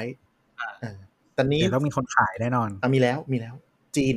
อ่าพวกคนจีนบล็อกไปแล้วนี่อ่าซื้อกันตอนนี้ N ไว้หนึ่งสองพันห้าครับ อืมอืมอืมอืมซื้อไปทำอะไรไม่รู้นะ คือแต่แบบมีโอกาสที่ขายแล้วอย่างที่บอกอะ่ะมันโดนแบนสูงก็จะโดนแบนทั้ง chain เพราะฉะนั้นใครจะขายก็คิดดีๆปรับแต่ก็น่าสนใจตรงที่ว่ามันเป็นโซเชียลเน็ตเวิร์กใหม่ ที่กระโดดเข้ามาในยุคที่มันไม่มีที่ให้ใครเบียดตัวแทรกขึ้นมาแล้วอะอยู่ดีๆก็มาใช่ใช่มันต้องเป็นโมเดลใหม่ไปเลย แล้วก็เรื่องของ bandwidth เรื่องเสียงอะไรอย่างเงี้ย สมัยก่อนคือแบบมันคือเคยเป็นเสียง แล้วมันกลายมาเป็นข้อความ เพราะว่าคนอาจจะเบื่อเรื่องเสียง แต่ตอเอานจนี้ริงคือๆเสียงเสียงสตรีมสดมันทำไม่ได้ดีเท่าไหร่ แต่ในเออยุคนี้มันพร้อมแล้ว เทคโนโลยีก็พร้อมใช่ใช่ใช่นะครับ ต่อไปก็ข่าวที่คิดว่าอันนี้น่าสนใจในเชิงว่าแบบ พอเหมือนอินฟราหรืออะไรอย่างเงี้ย มันพัฒนามาถึงจุดที่ที่มันคุมหลาย ๆ อย่างอะ่ะ มันก็เกิดมีความเสี่ยงก็คือเรื่องของการแบบอ่าโรงกรองน้ำที่ฟลอริดานะครับ โดนแฮ็กอืมโดนแฮ็กทำให้ไปปรับสัดส่วนสารเคมีอันตรายในน้ำอืมคือแบบก็น่ากลัวนะ คือหมายถึงว่าแบบมันเหมือนโชคเหมันไซไฟเลยอืมก็คือคือโชคดีที่เขาแก้ได้ทันแบบรู้ตัวทันอะไรเงี้ยแต่นั่นก็หมายถึงว่าแบบเวลาเราดูหนังฮอลลีวูดที่แบบแฮกแล้วทำให้แบบคนชิบหายทั้งเมืองอะแม่งเราถึงยุคที่มันโอกาสเกิดขึ้นได้แล้วอะคือมันทำได้หลายที่นะอย่างนี้น้ำประปา ก็จะมีทั้งพวกแบบไฟฟ้าหรืออะไรก็ได้เหมือนกันแต่แล้วแต่ว่าความแบบซีเวียของความรุนแรงของสิ่งที่อะไร คือมันมันมีคำกล่าวว่าเมื่อก่อนอะในชุมชนของแฮกเกอร์หรืออะไรอย่างเงี้ย มันจะเรียกว่ามีแบบมีเขาเรียกว่าอะไรนะสัจจะในหมู่โจรไม่ใช่เหมือนกับโค้ดเป็น credo อะไรเงี้ยเหรอเออเหมือนเป็น code code of conduct อะไรเงี้ยเหรอเออเหมือนกับต่อให้คุณเลวขนาดไหนอะมันก็จะมีจุดที่คุณไม่ทำเหมือนมาเฟียอิตาลีที่เลวขนาดไหนก็จะไม่ยุ่งกับยาเสพติดอะไรอย่างเงี้ยทีนี้ไอ้ความสามารถด้านการแฮกด้านอะไรอย่างเงี้ยมันเริ่มบางคนก็เห็นทำทุกอย่างเลยอะเออนั่นแหละ มันเหมือนมันเหมือนมันโตขึ้นมาอะไรขึ้นคนเข้ามามากขึ้นมันก็เริ่มคุมประเภทคนไม่ได้อะไรอย่างเงี้ย มันก็จะมีอาชญากรรมหรืออะไรพวกนี้ที่แบบ กูไม่สนอะกูทำเพื่อเพื่อโชว์ภูมิอย่างเดียวต่อให้กระทบขนาดไหนเข้ามาเยอะขึ้น ก็ต้องระวัง อย่างมันก่อนหน้านี้ก็มีอย่างแฮกระบบโรงพยาบาลจนแบบระบบช่วยเหลือ หรือไฟสำรองก็มีกระทบเออก็จะแบบทำมันอืมอะไรพี่ยันเพื่ออะไรวะโชว์ภูมิอะเอาสนุกบางทีก็เรียกค่าไถ่คือถ้าเรียกค่าไถ่อย่างเงี้ยเข้าใจ แต่มันจะมีบางเข้าใจเคสคือแบบไม่ได้เรียกอะกูทำเอามันเลยอะเออแต่อืมหยิบมาแชร์เพราะว่าเหมือนกับ ถ้าท่านผู้ฟังหลายคนอยู่ในแวดวง ไม่ใช่แวดวงเลยทำงานอะไรอย่างเงี้ยยุคนี้ IT security มันก็เป็นสิ่งจำเป็นไงอย่ามองข้าม มันเดี๋ยวนี้มันกลายเป็นแบบเหมือนโครงสร้างที่แบบเราต้องออกแบบความปลอดภัยในที่ทำงาน ระบบดับไฟอะไรเงี้ยเหมือนกันเลยอืมเดี๋ยวนี้พอมันต้นทุนมันต่ำลงอะมันโจมตีหมดเลยนะ SME หรือใหญ่แม่งเล่นหมดเลย บางทีเขาก็เหมือนหวานแหละ แล้วเดี๋ยวเขาค่อยดูว่าแบบมันจะได้ผลประโยชน์จากตรงไหนอะใช่เขาก็ไม่ได้แคร์อยู่แล้วไงเพราะว่ามันไม่ได้ใช้ต้นทุนเข้าถึงยากขนาดใช่ห รืออย่างบางทีก็คืออย่างอีกอันหนึงก็คือโดนแฮ็กเหมือนกัน เข้าใจว่าเหมือนกับโดนแฮ็กด้วยความแค้น คือถ้าใครตามวงการเกมจะรู้ว่าต้นปีเนี่ยมันมีเกมในตำนานอันหนึ่ง หรือชื่อว่า Cyberpunk 2077 คือเป็นเกมที่แบบรอกันมา 8 ปี แบบ build กระแส hype กันเยอะมากว่าเกมนี้จะเป็นสุดยอดของสุดยอดอะไรอย่างเงี้ย แล้วมันออกมาห่วย เพราะมันเออเหมือนมันทำไม่เสร็จอะไรอย่างงี้ป้าใช่ เกมมันเหมือนทำไม่เสร็จดี แล้วก็คือเหมือนกับผู้บริหารก็แบบไฮไว้เยอะ แล้วก็เหมือนบีบ deadline พอมันออกมาปุ๊บแล้วมันห่วย มันห่วยปุ๊บก็เลยเหมือนมันแบบมี hater เยอะอะไรอย่างเงี้ย ก็เลยคิดว่าตอนเนี้ย CD Projekt Red เนี่ยเขาโดนแฮ็กแล้วก็แบบก็โซนี่ pull ออกจาก store ไม่ใช่เหรอใช่ปะใช่ใช่ทีนี้ก็เลยคิดว่าอาจจะเกิดจากความแค้นหรืออะไรอย่างเงี้ยก็เหมือนกันแล้วอนาคตก็คือแบบคุณอาจจะไปทำทะเลาะกับซัพพลายเออร์หรือว่าทะเลาะกับลูกค้าที่มีปัญหาแล้วโดนจ้างมาแฮ็กอะไรเงี้ยมันก็เป็น scope ที่เป็นไปได้ ต้องระวัง วันหนึ่งเรามาคุยกันเรื่อง security แล้วกัน ก็เป็นสัญญาอีกอันหนึ่งในรายการเรา เออ แต่อาจจะอาจจะเจอผู้เชี่ยวชาญอะ เพราะว่าเรื่องนี้ detail มันจะเยอะเหมือนกัน ผมก็ไม่คล่องขนาดนั้นเราก็เป็นเรื่องแบบในระดับระดับ user ทั่วไปอย่างเราเราๆเนี่ย ต้องระวังอะไรบ้าง มีเอ malware อมีเอแบบอเรียกค่าถงค่าถ่ายอะไรอย่างงี้ ใช่ใช่แต่ว่าถ้าเอาผู้เชี่ยวชาญมามันจะสนุกตรงที่แบบบางอย่างที่เราไม่คิดว่ามันจะโดนดูแฮ็กได้อะแม่งทำได้มันทำได้หมดจริงๆอะเออแบบอะไรวะอย่างเงี้ยอะไปข่าวต่อไปเรื่องอะไรทำไมวะเราไม่ค่อยน อกอะไรนะทำไมเราไม่ค่อยนอกเรื่องกันเลยเออนั่นดิรู้สึกผิดเป็นคอนเซ็ปเป็นต์รายการสาระเออนี่ไงเราเล่นเต่ามาครึ่งชั่วโมงเอ้ยยังไม่จบเรื่องเต่า รู้สึกมันจะโดนล้อไปอีกยาวไงไม่รู้จริงเอาจริงๆนะมันไม่ควรเป็นเรื่องที่จะต้องโดนล้ออะไรนะ แต่ว่าเหมือนพอเป็นเคนคนมันก็ทำให้สามารถเป็นเรื่องที่ถูกล้อได้ คือมีบุคลิกโดนบูลลี่ใช่ปะถูกเออขนาดอีรูปที่แบกเต่าไปยังโดนบูลลี่แล้วอะตอนเนี้ยทีมทำสติกเกอร์กำลังจะเริ่มบูลลี่กันแล้วอะไม่ เงี้ยเรารอสติกเกอร์เซตใหม่นะ ชอบ Telegram ตรงนี้แหละ แต่มันแบบเออแต่มันก็คงแปลกจริงอะคือมีลูกค้าในร้านเห็นแบบคนหนึ่งใส่หน้ากากอนามัยเดินถือกระป๋องน้ำเข้ามาเขาคงเวอร์เวอร์อะมึงมาทำอะไรวะมาวางระเบิดเหรอ ไม่เป็นช่างขัด ก็แบบเวลาขัดอะบางทีเขาจะเอาอุปกรณ์ใส่ถังใช่ป่ะเพราะถังไว้ใส่น้ำไงเออก็ปล่อยเต่าครับอะกลับมาอะก็ล่าสุด ในวันเกิดผมนั่นเองวันที่ 9 นะครับ ช่วงหนึ่งทุ่ม ก็มีค่ายรถที่จริง ๆ บิวกระแสดีนะ ค่ายชื่อว่า Great Wall Motor คือชื่อนี้มันไม่ต้องบอกเลยมาจากประเทศไหน จริง ๆเขาก็สีดเยอะนะ แต่ว่าแบบไม่รู้คือเราไม่อ่านข่าวไม่กี่เว็บอะรู้สึกว่าแบบหรือเว็บนั้นแม่งเขียน PR ห่วยวะก็ไม่รู้นะ คือคือเรารู้สึกว่ามันมันมีความออร์แกนิกระดับหนึ่งคือ ด้วยความที่ว่ากระแสรถไฟฟ้าในไทยมันมาแรง แล้วก็จะโดนอย่างที่เราคุยกันตอนที่แล้วคือแบบคนแม่งด่าเยอะมากเมื่อไหร่จะมงจะมาอะไรอย่างเงี้ยขนาดใครด่าใครก็ด่าสักคนที่กำลังเล่น t ิ k t o k อยู่ตอนนี้ว่าแบบก็ซื้อ 4M จง MG อะอ่า คือเหมือน MG เอ่อ EV อะเนาะที่เข้ามารุ่นรุ่นแรกอะ ZS เนี่ยยอดขายก็น่าประทับใจไงทั้งทั้งๆที่มันไม่ได้โปรโมโปรโมทระดับหนึ่งแต่ว่าไม่ได้แบบบุกตลาดจริงจังอะคือคนมันพร้อมอยากได้รถไฟฟ้าเยอะอยู่แล้ว คือเราว่ากระแสส่วนหนึ่งคือบางคนมองว่ามันเป็นของเล่นใหม่ มันคูลอย่างที่สองคือมันก็ช่วยเรื่องอ่าลดฝุ่นลดอะไรบางคนมันบางคนซื้อของเพราะว่าเหมือนอินเรื่องนี้จริงๆนะอินเรื่องสิ่งแวดล้อมอะไรอย่างเงี้ยทีนี้แบรนด์ GWM เนี่ย Get Wall Motor อะอะไรนะเหมือนคนขับ Prius นั่นนะเออเออเออเออเออจริง ๆ มันมีความอย่างนั้นนะว่าแบบฉันขับฟิวฉันแบบเหนือฉันรักโลกเลย คือที่ไทยมันไม่ค่อยคนอาจจะไม่ค่อยเห็นที่ที่อเมริกามัน Prius Californian girl นะครับ ถ้าใครอยากรู้ลองไปเซิร์ชประมาณนี้ได้ แย่จังเลยเราไม่ควร PC สิ บางคนเขาใส่ในโปรไฟล์ Tinder นะว่าขับ Prius นะเขาเหรอโอ้ผมไม่ขนาดนี้เลยเหรอ ขับ Prius ถือตาบักนะครับ เดี๋ยว อะ กลับมา ก็คือเอ่อมันก็มีงานไลฟ์เปิดตัว คนน่ะ ตามแบรนด์นี้เพราะว่ามันมีรถไฟฟ้าที่แบบค่อนข้างขายได้ระดับหนึ่งในจีน คนก็เลยมามามาดูกันเยอะ คือค่ายนี้ก็ใหญ่ระดับหนึ่งในจีนอะไรอย่างนี้อยู่แล้ว คือ Great Wall เนี่ยชื่อมันมาครั้งแรกตอนที่เชฟโรเลตเจ๊ง แล้วเขาก็ประกาศว่ากูจะบุกตลาดไทย โดยการแบบซื้อ infrastructure ซื้อโรงงานที่ระยองไปอะไรอย่างเงี้ย คนก็เลยเก็งว่าเออมันมาแน่ๆ ทีนี้ก็คือเขาซื้อของ General Motor Thailand ใช่ก็คือรวมทั้งส่วนของโรงงานอืมนะครับสายการผลิตอย่างเงี้ยเนาะอืมก็คือเขาจะมาใช้ต่อนี่แหละนะอืมที่ระยองก็เขาซื้อพวกโชว์รูมเชฟโรเลทั้งหมดเออไม่ ไม่ไม่รู้ทั้งหมดหรือเปล่าแต่ว่าซื้อโชว์รูมเชฟโรเลที่ที่มันมีอยู่อะ ก็คือเพื่อจะเอามาใช้ครับเออแล้วก็ไม่เขาทำเหมือนคอมพลีทน่าจะสิ้นปีที่แล้วมั้งใช่ปะใช่แล้วเขาก็จะเริ่มโรในปีนี้อ่านะครับเดี๋ยวเดี๋ยวขอขอเสริมนิดนึงคือไม่ได้ซื้อโชว์รูมหมายถึงว่าคนที่เซ็นกับเชฟโรเลอยู่อะเขาอ่าไปดีลใหม่หมก็ดคือมาแต่ว่ามาตัวมาต่อคนที่ทำงาได้นคนที่ทำงานเชฟโรเลอะไรอย่างเงี้ยก็คือเหมือนทรานเฟอร์มาที่นี่ใครอยากทำงานก็ทำงานต่ออะไรอย่างเงี้ยได้เขารับเล y off ไปเล y off ไปเยอะแล้วครับในเชฟโรเลนะครับ ใจายก็เล่ไปเยอะอยู่อะไรเงี้ยแต่ว่าทีมผู้บริหารก็คือเป็นจากจีนเขาจ่ายจ่ายจ่ายแพ็กเกจเต็มอยู่อ่าทีมบริหารจากจีนก็เข้ามาหมดเลย แล้วก็คือปีที่แล้วเนี่ยเขาใช้เวลาในการ transition เนี่ยระหว่าง transition asset นู่นนี่นั่นอะเขาก็ท่องเที่ยวทั่วประเทศไทยเลย คือมันจะมีแฟนมันธุ์แท้ที่แบบไปตามเพจ Get Wall อยู่อะไรเงี้ยเขาจะแบบล่องไปแต่ละจังหวัดไปคุยกับดีลเลอร์ไปคุยกับคนท้องถิ่นว่าต้องการอะไรอย่างเงี้ยก็คือโชว์ว่าเออกูบุกตลาดจริงจังทีนี้วันที่ 9 ก็เลยมีไลฟ์ก็ตอนแรกเขาเก็งว่าจะเปิดตัวรถ4รุ่นอืม ก็กลายเป็นว่าเปิดตัวแค่ 2 รุ่นก่อน เปิดตัวมาปุ๊บ ก็คือยังไม่มีราคาไม่มีอะไรเลย เป็นคือเป็นไลฟ์โชว์วิสัยทัศน์อะมันเอาก็เลยจริงๆเราเราไปเปิดดูเว็บหนึ่งนะครับอืมเนื้อหาสาระก็คือบอกว่าอันนี้เป็นรถรุ่นอะไร แล้วก็พูดพูดแค่สั้นๆ เหมือนประโยคที่อยู่ในแคปชั่นของเพจ Facebook เขาอะแล้วก็สลับมาที่คอนเสิร์ตนักร้องก็มาร้องเพลงร้องเพลงร้องเพลงเสร็จแล้วก็เปิดตัวรุ่นต่อไปเลยเออแค่นั้นแหละแล้วก็เป็นผู้บริหารมาโมโมวิสัยทัศน์อะไรอย่างเงี้ยเฉยๆคนก็เลยด่าเยอะว่าแบบกูรอมาตั้งนาน ใช่ใช่คือเราจริงๆเราก็สนใจเพราะว่าคิดว่าเอออีกไม่กี่ปีรถถ้ารถคันต่อไปที่จะซื้อก็คงเป็นรถไฟฟ้านี่แหละก็อืมขอดูซะหน่อยว่าเผื่อมันมีอะไร แล้วก็รู้สึกว่ามันจะมีรุ่นหนึ่งคือน้องแมวอะน่ารักดีก็เลยสนใจครับไปดูแล้วก็ไม่ได้อะไรเขาไปเราเราเข้าไปดูประมาณสิบห้าวิเราก็กดปิดอะคือมันเป็นกราฟิกแล้วก็แบบยืนโมโมโมโม แล้วก็เปิดรถออกมาเฉยๆอะไรเงี้ยไม่ได้มีอะไรเพราะไม่มีรถคันจริงด้วย เป็น visual ไม่แต่มันแต่มันเป็น virtual อยู่แล้วไงมีจิรีรถจริง หรือไม่มีรถจริง มันก็ บ้าอย่างน้อยถ้ามันแบบอ้าวอย่างแบรนด์อื่นมันเปิดตัวเห็นรถจริงก็ยังมีกล้องแพนดูภายนอกภายในได้อะไรอย่างเงี้ยใช่นี่ก็ไม่ไปมีดูรูปที่เขาปล่อยมาอันนี้รูปกราฟิกล้วนอยู่บนจอข้างหลังอะๆเออคนก็เลยแบบนอยๆนิดนึงอะไรเงี้ย แต่แต่เขาเราเข้าใจว่าไลฟ์เขาแบบแม่งโปรโมทเยอะด้วยไงแล้วคนเลยมันดูกันเยอะแล้วก็แบบอ้าวอะไรวะไม่มีเฮียอะไรเลย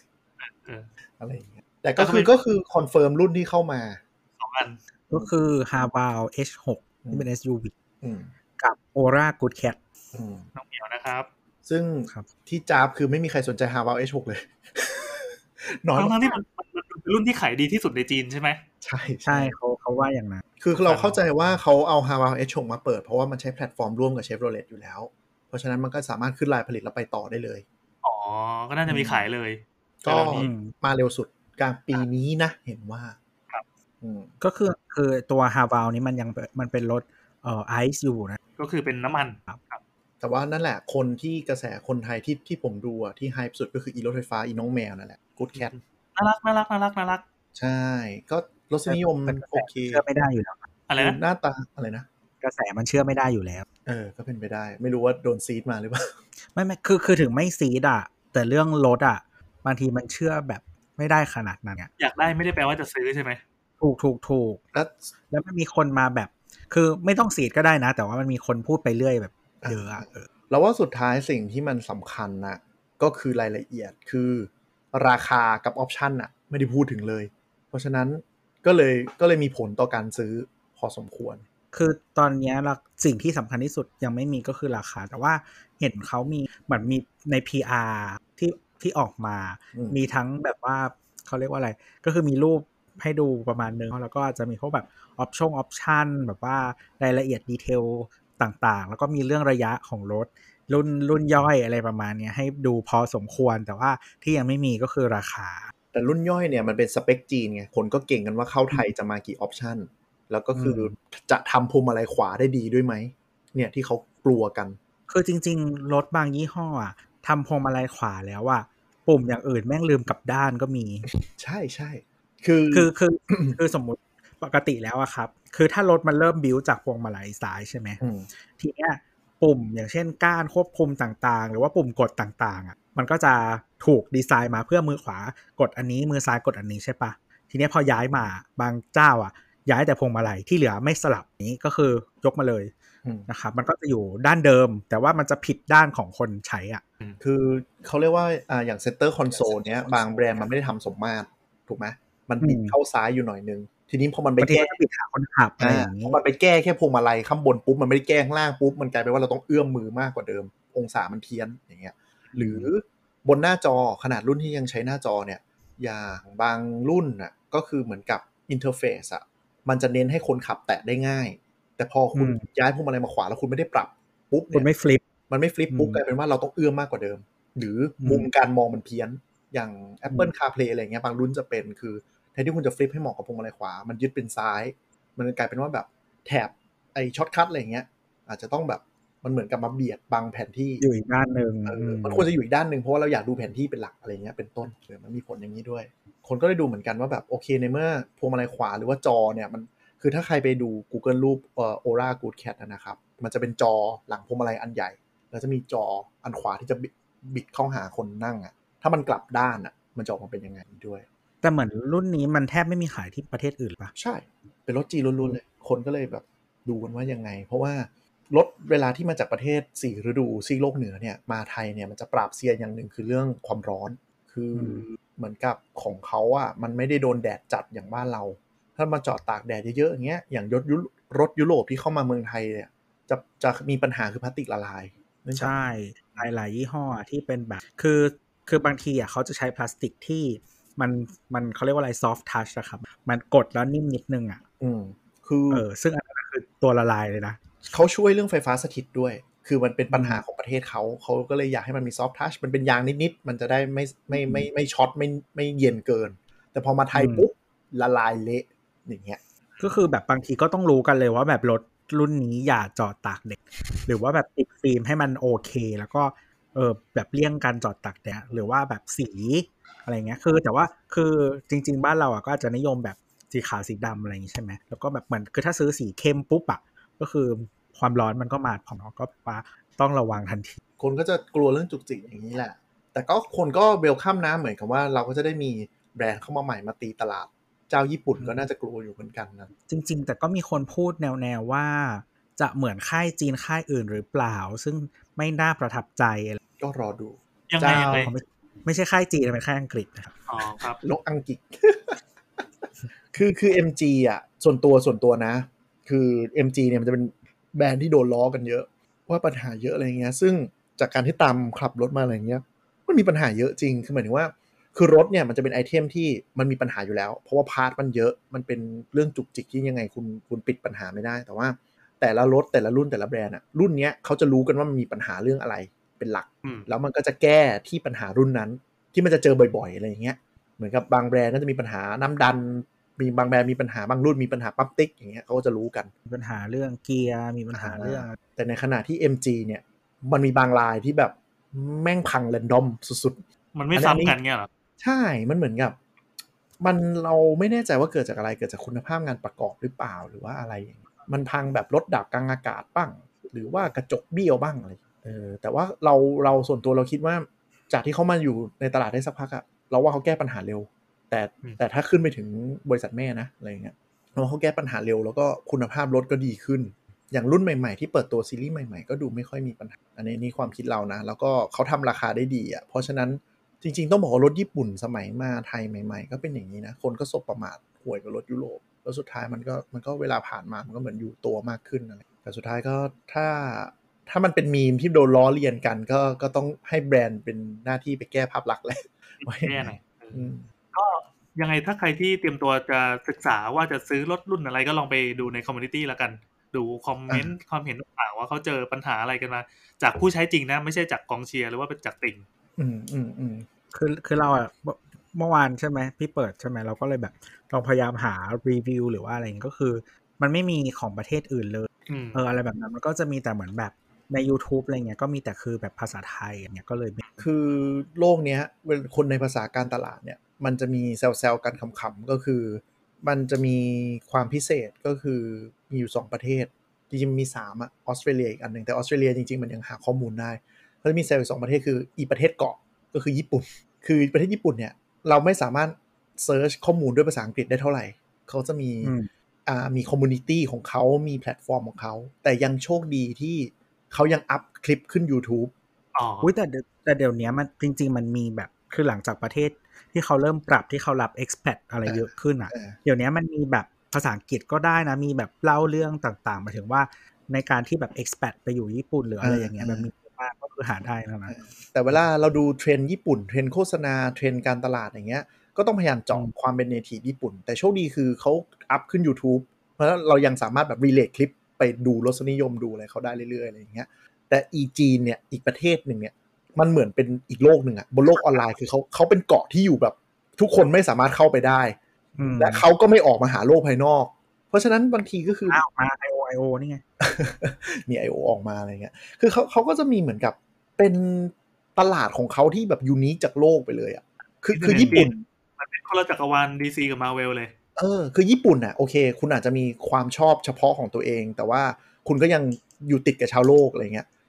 อืมเออคิดซะว่าเหมือนแบบเขตปกครองพิเศษพัทยาอะไรเงี้ย แต่แบบอีจีนคือเหมือนเหมือนแบบญี่ปุ่นอะคือมีสถานไว้จีนมันไม่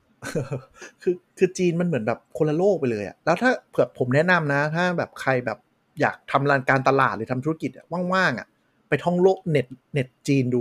เข้าเถาเป่าเข้าแบบคอมมูนิตี้เหวยโปเขาว่ามันจะแบบเฮียอะไรก็ไม่รู้เต็มไปหมด หวยป่อยังสมัครยากเลยถ้าไม่ไม่จริงเนี่ยจริงกดกดมันยากต้องใช้เบอร์จีนอะไรอย่างเงี้ย แต่แบบถ้ามีโอกาสอะลองเข้าไปก็ได้ก็จะรู้สึกว่าแบบถ้าจะเล่นวีแชทก็ต้องมาเมืองแอปพูพี่เนี่ยแต่วีแชทยังดี เพราะว่าเขาเน้นตลาดข้างนอกเพื่อที่จะให้คุยกับซัพพลายเออร์จีนหรือคนจีนเราโดนแบนใช่แต่จากมัวีนต้องมีแบบแอคเคาท์ที่จีนอะแบบต้องให้แอปพูเราอะไรอย่างเงี้ยใช่ใช่ใช่แล้วแล้ว WeChat เวอร์ชัน global กับจีนก็ไม่เหมือนกันนะ feature ต่างกันเยอะมาก แต่แบบลองไปท่องเน็ตดูเข้าเถาเป่าเข้าอะไรอย่างนี้ก็ได้ ลองไปแบบเว็บข่าวจีนอะจะรู้สึกว่าแบบ อะไรที่เราเรียนเรื่องดีไซน์เรียนเรื่องการตลาดของโลกอะของทางตะวันตกอะแม่งจะไม่ apply กับเขาเลยแม้แต่อย่างเดียวทิ้งให้หมดใช่คือมอย่างเรื่องรถอย่างเงี้ยก็ไม่เหมือนอย่างที่เราคุยกันใช่ไม่เหมือนเลย มันก็มีไม่เหมือนแล้วก็แบบอย่างที่ที่อเมริกามันมีแบรนด์หนึ่งเว้ยที่แบบจะเจ๊งจะเจ๊งจะเจ๊งอะ แต่ว่าที่จีนอะขายดีมากๆมากๆก็คือชื่อบูอีกอืมโอ้โหอีกยังรอดอีกเหรอไปรอดในจีนเหรอ ขายดีแบบเบอร์ต้นๆของของจีนนะฮะ ขายดีกว่ารถยุโรปบางยี่ห้อนะไม่ฮะเคยรู้เลย นึกว่ามันเน่าไปคือแล้วคือคือถ้าใครไปเคยไปเมืองจีนอะ แล้วไปเมืองใหญ่นะจะเห็นว่ารถที่วิ่งกันเยอะๆ มันจะเป็นพวกแบบ Volkswagen Audi BM อะไรแนวๆนี้อืมบูอิกเป็นหนึ่งในนะที่แบบวิ่งเยอะๆ แล้วก็คือบูอิกเนี่ยมันเป็นแบรนด์ของ General Motor นี่แหละ ที่อเมริกาขายไม่ได้เลยยอดลงทุกปีนะฮะเขาจะปิดทิ้งอยู่แล้วแต่ว่าที่จีนขายมากเออแล้วก็เกร็ดความรู้อย่างหนึ่งถ้าเราไป เมืองจีนแล้วเราไปเรียกชื่อรถยี่ห้อ global อะ เช่น Volkswagen ดูนนี่นั่น ไม่มีใครรู้จักเลยนะครับ คือโลโก้เหมือนกันนะแต่เขาจะเรียกชื่อจีนหมดเลยอ่าทุกอย่างทุกอย่างไม่ใช่รถ ใช่ ไม่เขาใช่บังรถคับให้ให้แบบให้ชื่อชื่อมีภาษาจีนอะ ซึ่งบางทีมันจะไม่ใช่คำตรงๆ เพราะมันจะเป็นคำจีนที่แบบพยายามหาเสียงใกล้ๆมาวางอะไรบางบางอันก็ไม่ใช่เลยเป็นภาษาจีนเลยที่แบบตั้งขึ้นมาโดยเฉพาะเออคืออาจจะแบบเอาชื่อฝรั่งที่แปลว่าภูเขา ก็ไปเอาชื่อจีนที่แปลว่าภูเขามาแปะอะไรเงี้ย แล้วขอโทษนะครับเขาเขาแปลงยันโลโก้นะโลโก้เป็นแบบตัวโครเมียมจีนอะไรอย่างนี้เลย คือไม่สามารถเรียกได้เลย แล้วชื่อรุ่นรถจีนก็จะไม่เหมือนตลาดโลก ก็จะไม่เหมือนเลยอะไรก็จะเป็นประเทศที่ยูนิคมาก เพราะฉะนั้นแบบสายการตลาดเข้าไปบางทีก็ก็ก็ต้องมานั่งศึกษาอะไรอย่างเงี้ย ซึ่งในรถเนี่ยก็เลยคนก็เลยเก่งเหมือนกันว่าอะเกรดวอลเนี่ยจะมาเมืองไทยแล้วมันจะแบบมันจะเข้าใจตลาดไทยไหมหรือว่าพร้อมที่จะปรับไหมหรือจะยังมีความยึดติดในแบบจีนอะไรบางอย่างหรือเปล่า แต่ว่า คนก็ให้ความความสนใจเยอะเพราะเรื่องรถไฟฟ้า คือเหมือนกับคนไทยค่อนข้างกีบอัพรถไฟฟ้าจากฝั่งตะวันตกไปแล้วอะด้วยเหตุผลอะไรก็ไม่รู้อย่างไรก็ตามเราก็เชียร์นะ ถึงมันจะออกมาแล้วมันจะเป็นหัวเป็นก้อยยังไง แต่ถ้าเกิดว่ามีผู้เล่นที่หลากหลาย แล้วมันทำให้คนรู้สึกว่าเฮ้ยเราควรจะไปกันได้แล้วผลักดันให้รัฐบาลแม่งไปสักทีอะไรเงี้ยใช่ใช่ใช่เหตุผลอะไรก็ไม่รู้ก็เหตุผลก็มีคนเดียวอะเออ ให้ให้รู้สึกว่าแบบเจ้าตลาดรู้สึกว่ากูต้องขยับตัวหรือทำอะไรสักอย่างแรงๆได้แล้วอะแต่ผมชอบประเทศไทยนะ ตรงที่แบรนด์ผูกหางมาขายเนี่ยถ้าประมาทเมื่อไหร่คือโดนหนักเลยเหมือนกัน คือคิดแต่ว่าบางทีทำอะไรแปลกๆก็ดันขายดี ก็ต้องดูก็ต้องดู แต่ว่าอะโอล่าหรือว่าฮาวาก็จะผลิตที่โรงงานที่ระยองเมืองไทยนะครับ confirm มาแล้ว ตอนแรกเขานึกว่าจะนำเข้า แต่ว่าอันนี้เขาจะมาขึ้นลายผลิตที่นี่เลย ข้อดีคืออะไรข้อดีก็คือราคาถูกลงมีอะไหล่อ๋อสำคัญนะเรื่องมีอะไหล่เนี่ย ทำเป็นเล่น เพราะจริงๆบ้านเราใช้รถกันยาวด้วยแหละ ใช่ใช่ใช่มันจะไม่เหมือนตลาดที่แบบเปลี่ยนรถกันเร็ว แล้วก็แสดงว่าเขาก็อยากจะขายประเทศแถบนี้ด้วย เพราะว่าอย่างที่บอกว่าใช้พวงมาลัยเป็นไปได้ ก็คือ Great Wall ก็คงคือคือ Great Wall เนี่ยเขาเขามาซื้อ Chevrolet เพราะว่าเขาเป็น partner Chevrolet ในจีนอยู่แล้ว เพราะฉะนั้นเขาเขาคงมองว่าเออนี่คือโอกาสที่เขาจะขยายแพลตฟอร์มนอกจีนได้อย่างได้อย่างรวดเร็วอะไม่ต้องมานั่งลงทุนอะไร รอดูรอดูคิดว่าคิดว่าน่าสนใจ แล้วก็ตัว Good Cat เนี่ยน่าน่าจะสั่นตลาดพอสมควร เพราะว่าเรารู้สึกว่ารถมันโอเค หน้าตามันมันโอเคระดับหนึ่งข้างในก็ดูดีนะ อืมไม่แย่ไม่แย่ราคาคือบางบางเจ้าอะบางเจ้าอะทำข้างนอกแบบว่าคือแบบหลายค่ายอะกอบกอบดีไซน์ใช่ปะอ่า เออนะก็กอบดีไซน์มาข้างนอกมันก็เลยจะดูแบบเออโอเค เพราะเหมือนแบบคิดจากคนอื่นมาแล้ว แต่ข้างในอะมันกระหลวกกระหลวอะไรคือแบบแต่ว่าเราเราว่ามันพูดว่ากระหลัวยากเว้ยเพราะว่ารสนิยมคนจีนบางทีตลาดโลกจะไม่เข้าใจอย่างที่บอก คือคือข้างในบางทีแบบนี่นี่คือดีไซน์แล้วเหรอวะอะไรเงี้ยแต่แบบคนจีนชอบมากอะไรเงี้ยไม่เข้าใจเหมือนกันเออแต่ว่าในในในตัว ORA ORA Good Cat เนี่ยซึ่งเป็นซึ่งเป็นตัว top อะนะมันจะมี ORA อายังมีรุ่น Black Cat และ White Cat อีกนะครับ R1 อะไรเงี้ยแต่ตัว Black Cat อะเขาเขาใช้ชื่อ global ว่า R1 ก็คือคงแบบเขาคง realize ได้ว่าชื่อมันคงแปลกจริงอะเออ ก็ก็ไอตัว Good Cat Cat อีกอะไรนะ Good Cat แปลกกว่า Black Cat อีกใช่จริงแต่มันแปลตรงตัวแปลตรงตัวจากภาษาจีนเลยไง ใช่ใช่ใช่แบบ Good Cat อะไรเงี้ยแต่ว่าคือดีไซน์ Good Cat เนี่ยต้องยอมรับว่าแบบประมาณว่ากูเอาเอาเสน่ห์ของแบรนด์อื่นมายำกันอย่างชัดเจนอะ คือสามารถดูหน้าก็รู้ว่าแบรนด์อะไร ดูหลังก็รู้ว่าแบรนด์อะไรอะไรเงี้ยลองลองไปดูกันแล้วกันมันเห็นภาพมากเหมือน Fiat คือคือเราว่ารถรถทั้งหมดเหมือน Beetle เหมือน Fiat ห้าร้อยหน้าปอร์เช่หลังปอร์เช่อะไรอย่างเงี้ยชัดเจนอะลองไปดูท่านผู้ฟังลองดูแล้วกันเพราะว่าผมคิดว่ามันน่าจะเป็นรถไฟฟ้าที่ practical กับเมืองไทยพอสมควร ระยะวิ่งเขาเคลมไว้ 500 กิโลเมตร อาจจะมีรุ่นต่ำออกมาวิ่งได้ 400 กิโลเมตร ลองดูนะครับก็นั่นห้าร้อยนี่ขับได้ถึงไม่ถึงขอนแก่นเลยมั้ง น่าจะได้นะ แต่ว่าจริงๆอย่างที่บอกว่าระยะที่เขาเปิดสเปคมามันจะไม่ได้วิ่งเต็มอย่างนั้นเหมือนในแลใช่ใช่ใช่ใช่ใช่ไม่ตีเต็มตี70%ก็ได้350โลเหลือๆนะ ก็เหลือๆถ้าไปขับหัวหินละกันขับไปโคราชสระบุรีน่าจะสับเขาใหญ่อยากได้เขาหลุดแล้วเออแล้วเขาก็เคลมว่าเขามีเทคโนโลยีชาร์จเร็วช่วงแบบ30-80%นะชาร์จไม่นาน อะไรเงี้ยก็ไม่น่าจะมีมันใช้ได้ทุกเจ้าจ่ายอย่างนั้น ไม่คือคือมันเป็นเรื่องปกติของแบตเตอรี่ที่มันจะชาร์จเร็วที่สุดตอน 20%แรกแล้วมันก็จะค่อยๆชาร์จลง แต่อันนี้ไม่อันนี้เร็วมากไงเขาหมายถึงว่าเขาดันได้ถึง 80%แบบไม่ถึงครึ่งชั่วโมงอะไรเงี้ยอะไรเขาโมโมอยู่อะนะเดี๋ยวเดี๋ยวไปดูของจริงแล้วกันว่ายังไง ว่าต้องเราดูต่อไปครับอืมอะไรนะดูต่อไปไงอ๋อครับใช่ใช่ใช่จริงนั่นแหละอะมันมีไอ้นี่วันนี้เพิ่งดูอันหนึ่งอะ มีคนมาคำนวณไว้ว่าแบบว่าเหมือนกับ ทำไมรถเขาเรียกว่าอะไรนะรถไฟฟ้ามันถึงยังไม่ popular อะไรเงี้ยไม่ใช่ในประเทศไทยในประเทศที่แบบพร้อมกว่านี้อะไรเงี้ยอืมก็คือเหมือนมันเหมือนมันเคยทำ survey มาแล้วที่อเมริกาว่าแบบรถต้องราคาเท่าไหร่แล้ววิ่งได้เท่าไหร่อะ ถึงจะถึงจะแบบถึงจะเข้าสู่ตลาด mass ได้อะอ่าอ่าซึ่งทุกวันนี้คือถึงแล้วอืมหมายถึงว่าราคาที่เขาแบบ prefer อะคือประมาณ35,000เหรียญอ่าจริงเป็น sweet spot ซึ่งอันเนี้ตย sweet spot ของอเมริกาเลยสามหมื่นห้าพันเหรียญก็คือตอนเนี้ย Leaf ราคานี้ ราคา Leaf ถูกกว่านี้ Nissan Leaf ถูกกว่านี้ แล้วก็ Tesla Model 3แพงกว่านิดนึงแพงกว่าประมาณ2 2,000อืมแล้วแล้วโมเดก็ลมันก็ลงมาเรื่อยๆอะลงใช้เรนจ์ที่วิ่งได้ที่เขาต้องการอะ ถ้าจำไม่ผิดรู้สึกจะประมาณ 400 กิโล ก็คือถึงกันเกือบหมดแล้วอืมรุ่นใหม่ๆอะก็คือถึงกันหมดแล้ว แล้วก็เลยเขาก็เลยตั้งคำถามว่าแบบทำไมยังไม่มาอะไรทำไมยังไม่มาก็คือสุดท้ายก็คือเรื่องที่ช้าอืมอืม ต้องแล้วเขาก็ระบบคือคืออเมริกาเนี่ยมันมันมันจะมีความน่ากลัวอย่างหนึ่งคือบางรัฐเนี่ยไฟฟ้าเขาเป็นระบบพันแปร คือหมายถึงว่ามันค่าไฟมันไม่คงที่อะมันเป็นระบบตลาดอะเพราะฉะนั้นบางทีมันไม่ได้เหมือนว่าชาร์จแล้วมันจะถูกกว่าเสมอไป ถ้าคุณชาร์จช่วง on-peak อย่างเงี้ย กลายเป็นค่าไฟแม่งแพงเออก็รถมันถึงมีฟังก์ชันเลือกเวลาชาร์จใช่ให้ได้ คือตลกมากจะเป็นปัญหาที่แบบคิดว่าเมืองไทยไม่ไม่เข้าใจอะว่ามันคือเฮ้ยมีอย่างนี้เดี๋ยววะค่าไฟเป็นแบบเหมือนราคาหุ้นนะครับ คือช่วง peak ปุ๊บค่าไฟขึ้นมาปุ๊บปุ๊บปุ๊บปุ๊บแพง อะไรอย่างเงี้ยใช่เออแล้วการเพราะมันจะตั้งเวลาได้รถมันจะตั้งใช่เวลาได้ใช่แต่แล้วคือค่าไฟเขาไม่ได้แค่เวลาในแต่ละวันนะแต่ละเดือนแต่ละปีไม่เท่ากัน คือมันขึ้นเป็นแบบแปรผันเลยอะเพราะฉะนั้นแบบเขาเขาก็จะเป็นคนที่แบบค่อนข้าง concern เขาจะแบบคำนวณค่าไฟดีๆ ว่าจะแบบชาร์จช่วงไหนใช้ไฟยังไงมันธุรกิจที่แบบพวกโซลาร์เซลล์หรือว่าแบตเตอรี่สำรองในบ้านอะ่ะมันถึงได้รับความนิยมพอสมควร แล้วก็คือเหมือนสิ่งที่ คือคือเหมือนในในในวิเคราะห์อันเนี้ยคือเขาก็บอกว่าคือจริงๆไปดูมาแล้วว่าแบบทุกประเทศที่เป็น develop country เนี่ยมี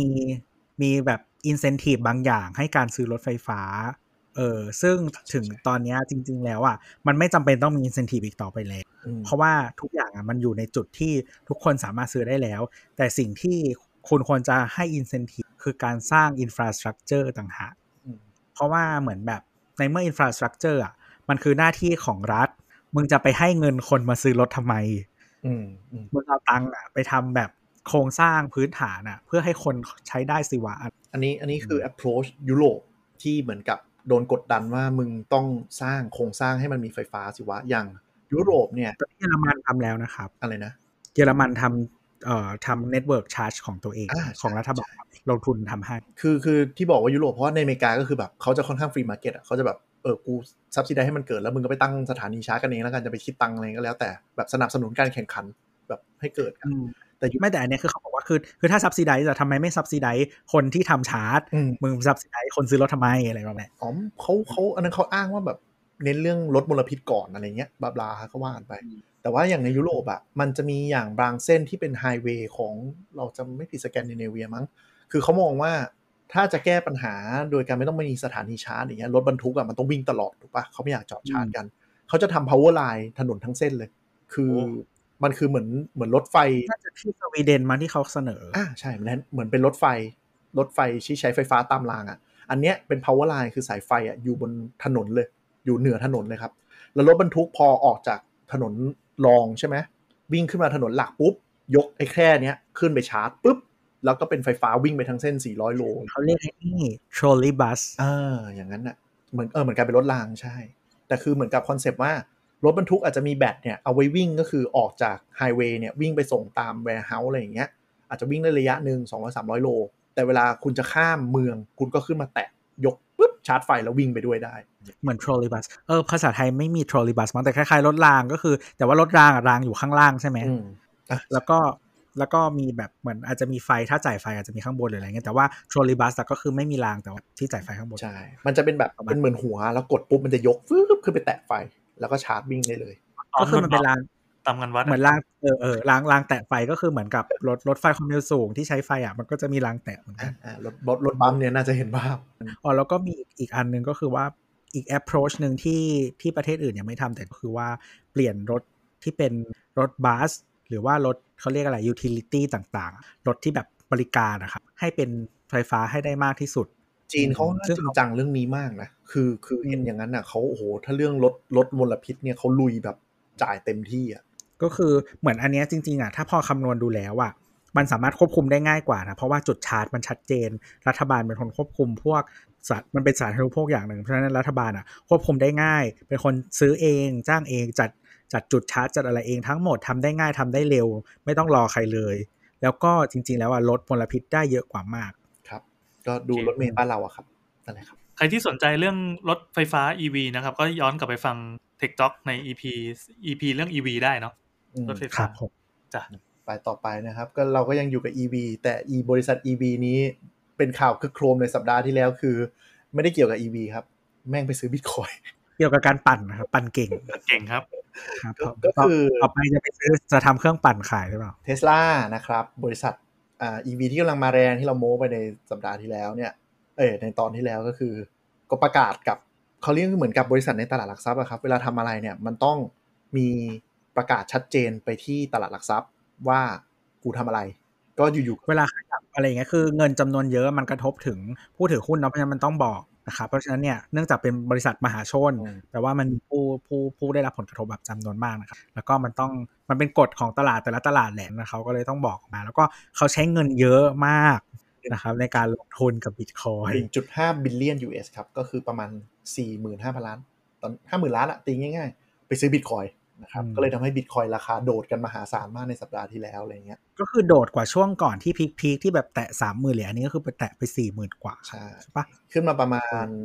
30%กว่าๆแล้วแบบขึ้นมาโดยมี volume เยอะอะไรอย่างเงี้ยคือในตลาดก็เชื่อว่าเฮ้ยโหขนาดเทสลาซื้อก็แสดงว่ามันต้องมีอะไรดี